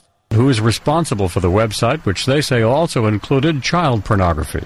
So far, they've determined the site is based overseas. Yeah, Chiners. The Chiners trying to take down the Facebooks. There's a war going on there, folks. All right. And, anyway, would you like a uh, a scoop when it comes to, to pictures and copyright? What? So I have uh, successfully defended the Creative Commons copyright in court twice. Uh, in the Netherlands, you can Google this. Um, uh, there's jurisprudence now that Creative Commons copyright stands up. What had happened? Why? Because a Dutch uh, magazine, a, um, a gossip magazine, had taken pictures off of my uh, Flickr site at the time, which has Creative Commons tag, and published them. And I sued them successfully in court. And the judge said, "Well, the copyright is valid, but uh, screw you, Curry. You, you know, you didn't lose any money, so I didn't get any damages, and it cost me a lot of money. It cost like you know, it cost you a thousand dollars more. Just, to, I mean, actually taking them to court cost four thousand, but I did it to prove a point. So if you go to CreativeCommons.org, you'll see that case laid out and translated everything. So something very interesting happened uh, two weeks ago. Some of the pictures from our Hot Pockets tour 2008 Hot Pockets. particularly the ones with the guns. You recall these pictures? Yeah. So they showed up in a magazine saying, "Oh, Adam and uh, Mickey, they're engaged. They're going to get married, and here's a whole page of pictures of them." And it's you know it's like Mickey with the Glock. It's like me with the AR-15. It's Was like this in Holland? yes, and they even one on the cover. And I'm like, wow. But it turns out, and this was a little learning moment at home, it said source, it had a credit for the photos, Adam Curry and Mickey Hoogendijk Twitter. I'm like, really? And so, you know, Twitter, I'm like, really? So it turns out that Mickey had uploaded some of these pictures, tweeted them, and they went through um, Twitter's new photo service. And so first I say, Mickey, you know, it's like, I don't think, is it TwitPic? No, it's not TwitPic, it's the other one. Well, whatever. Yeah. Go on. I said, Mickey, this is really tough, man, because, you know, we don't have a Creative Commons on these. And if you go and look, it says in the terms of service, it says Twitter, you hereby give Twitter an, you know, a, a worldwide license to basically sell your crap, sell whatever you want. So if Twitter gave them a license, then we're screwed, you know. And and so she's like, "Oh man, that was really dumb." I'm like, "Yeah, okay. Anyway, uh, it's okay." You know, I said I'm going to call my guy and we'll see what he says. And so I call my lawyer in Holland. He says, "Well, you know what? Why don't we ask the publisher, which is a big company, Audax, so why don't we ask him uh, to show us the uh, the permission from Twitter? Since they say they got it from Twitter, show the permission." And uh, so my lawyer, of course, wri- writes a different note. He says, uh, "We need five thousand euros and thousand euros in legal costs because unless you can produce the document, and you have to sign this document that says if we ever do it again, we'll have to pay you twenty thousand euros." Guess what? They came back. Check in the mail. Well, I'm 1,500 euros damages, 1,000 euros for the uh, uh, for the for the legal fee, which basically uh, all of it's going to go towards the lawyer. the lawyer is like this went on for two weeks. You know, this is like 400 euros a letter. You know, so I'm making no money on the deal. And they did sign the document. They said if we ever do it again, we'll pay you twenty thousand. So I would say it's a win that uh, a we know that Twitter didn't sell it. That's really good. But also, you can actually go after these a holes. Well, in Holland, anyway. Oh, it's jurisprudence. It'll stand up. It'll stand up. But pretty cool, right? Yeah, no, I think uh, I'm glad that you're doing this. It's a big deal. Yeah, I'm the only guy that does this. There's so and all these these these puffers, pufferizers. Oh, copyright. blah, blah. No one ever does the the dirty work. And I got, I, I really, and I said to Mickey's, like, Well, Disney does. yeah, I said, yeah, I, we really can't afford this. You know, but you know, let's just do it. Let's just because you we got to be, we got to protect ourselves. This, we can't have this happening. And, uh, and there you go. And so I'm, uh, I'm, we're just waiting for the final negotiation because I want, as a part of the the deal, I want to be able to publicize this so that people know that magazines just can't and you know just can't go stealing your pictures. But at the same time, Twitter could actually give someone the license to do that. Right. So smart money would go to Twitter have a deal. The way you do it, you have a standing deal with Twitter. Exactly. Uh, to take everything they have whenever you feel like it, and then whatever you use, and you give them a check. So you say, I want a standing deal. I want to use whatever I can use. And then if you use one thing, then you send them a check. If you use two things, you send them another check. Right, you That's the way these deals are usually done. Right, you are. So I'm thinking we got to set up an agency, a photo agency. I got another. I got another idea. It's a Yeah, photo. you should a- Twitter photos. Twitter photo agency. Yeah, we'll we'll be just- a middleman for Twitter. Yeah. They make they make money on the deal. They need to make money. Uh, document came out. Uh, the Obama administration coming out with a uh, online Bill of Rights, which uh, is the most disgusting document I've ever seen. But I have not dissected it enough, so we'll talk about that on Sunday. I will be all over it because it's exactly what this is about. How you, uh, the government, will actually help commercial companies uh, screw you and take your stuff. Exactly. So get off Facebook, get rid of your cable, and move to Austin. Because that's where it's at, baby. Everyone here is tall and pretty, too. All right. Coming to you from Camp Mofo here in the Drone Star State in Austin, Tejas. That'd be the capital. In the morning, everybody. My name's Adam Curry. And from northern Silicon Valley, where there actually is a pool on how long Adam will stay in Austin. I'm John C. Dvorak. Yeah, enough about your family.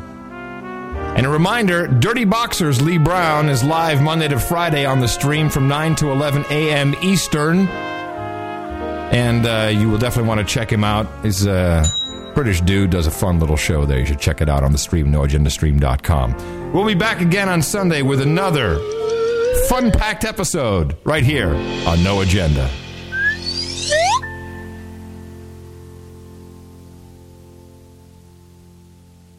Dvorak.org slash N-A.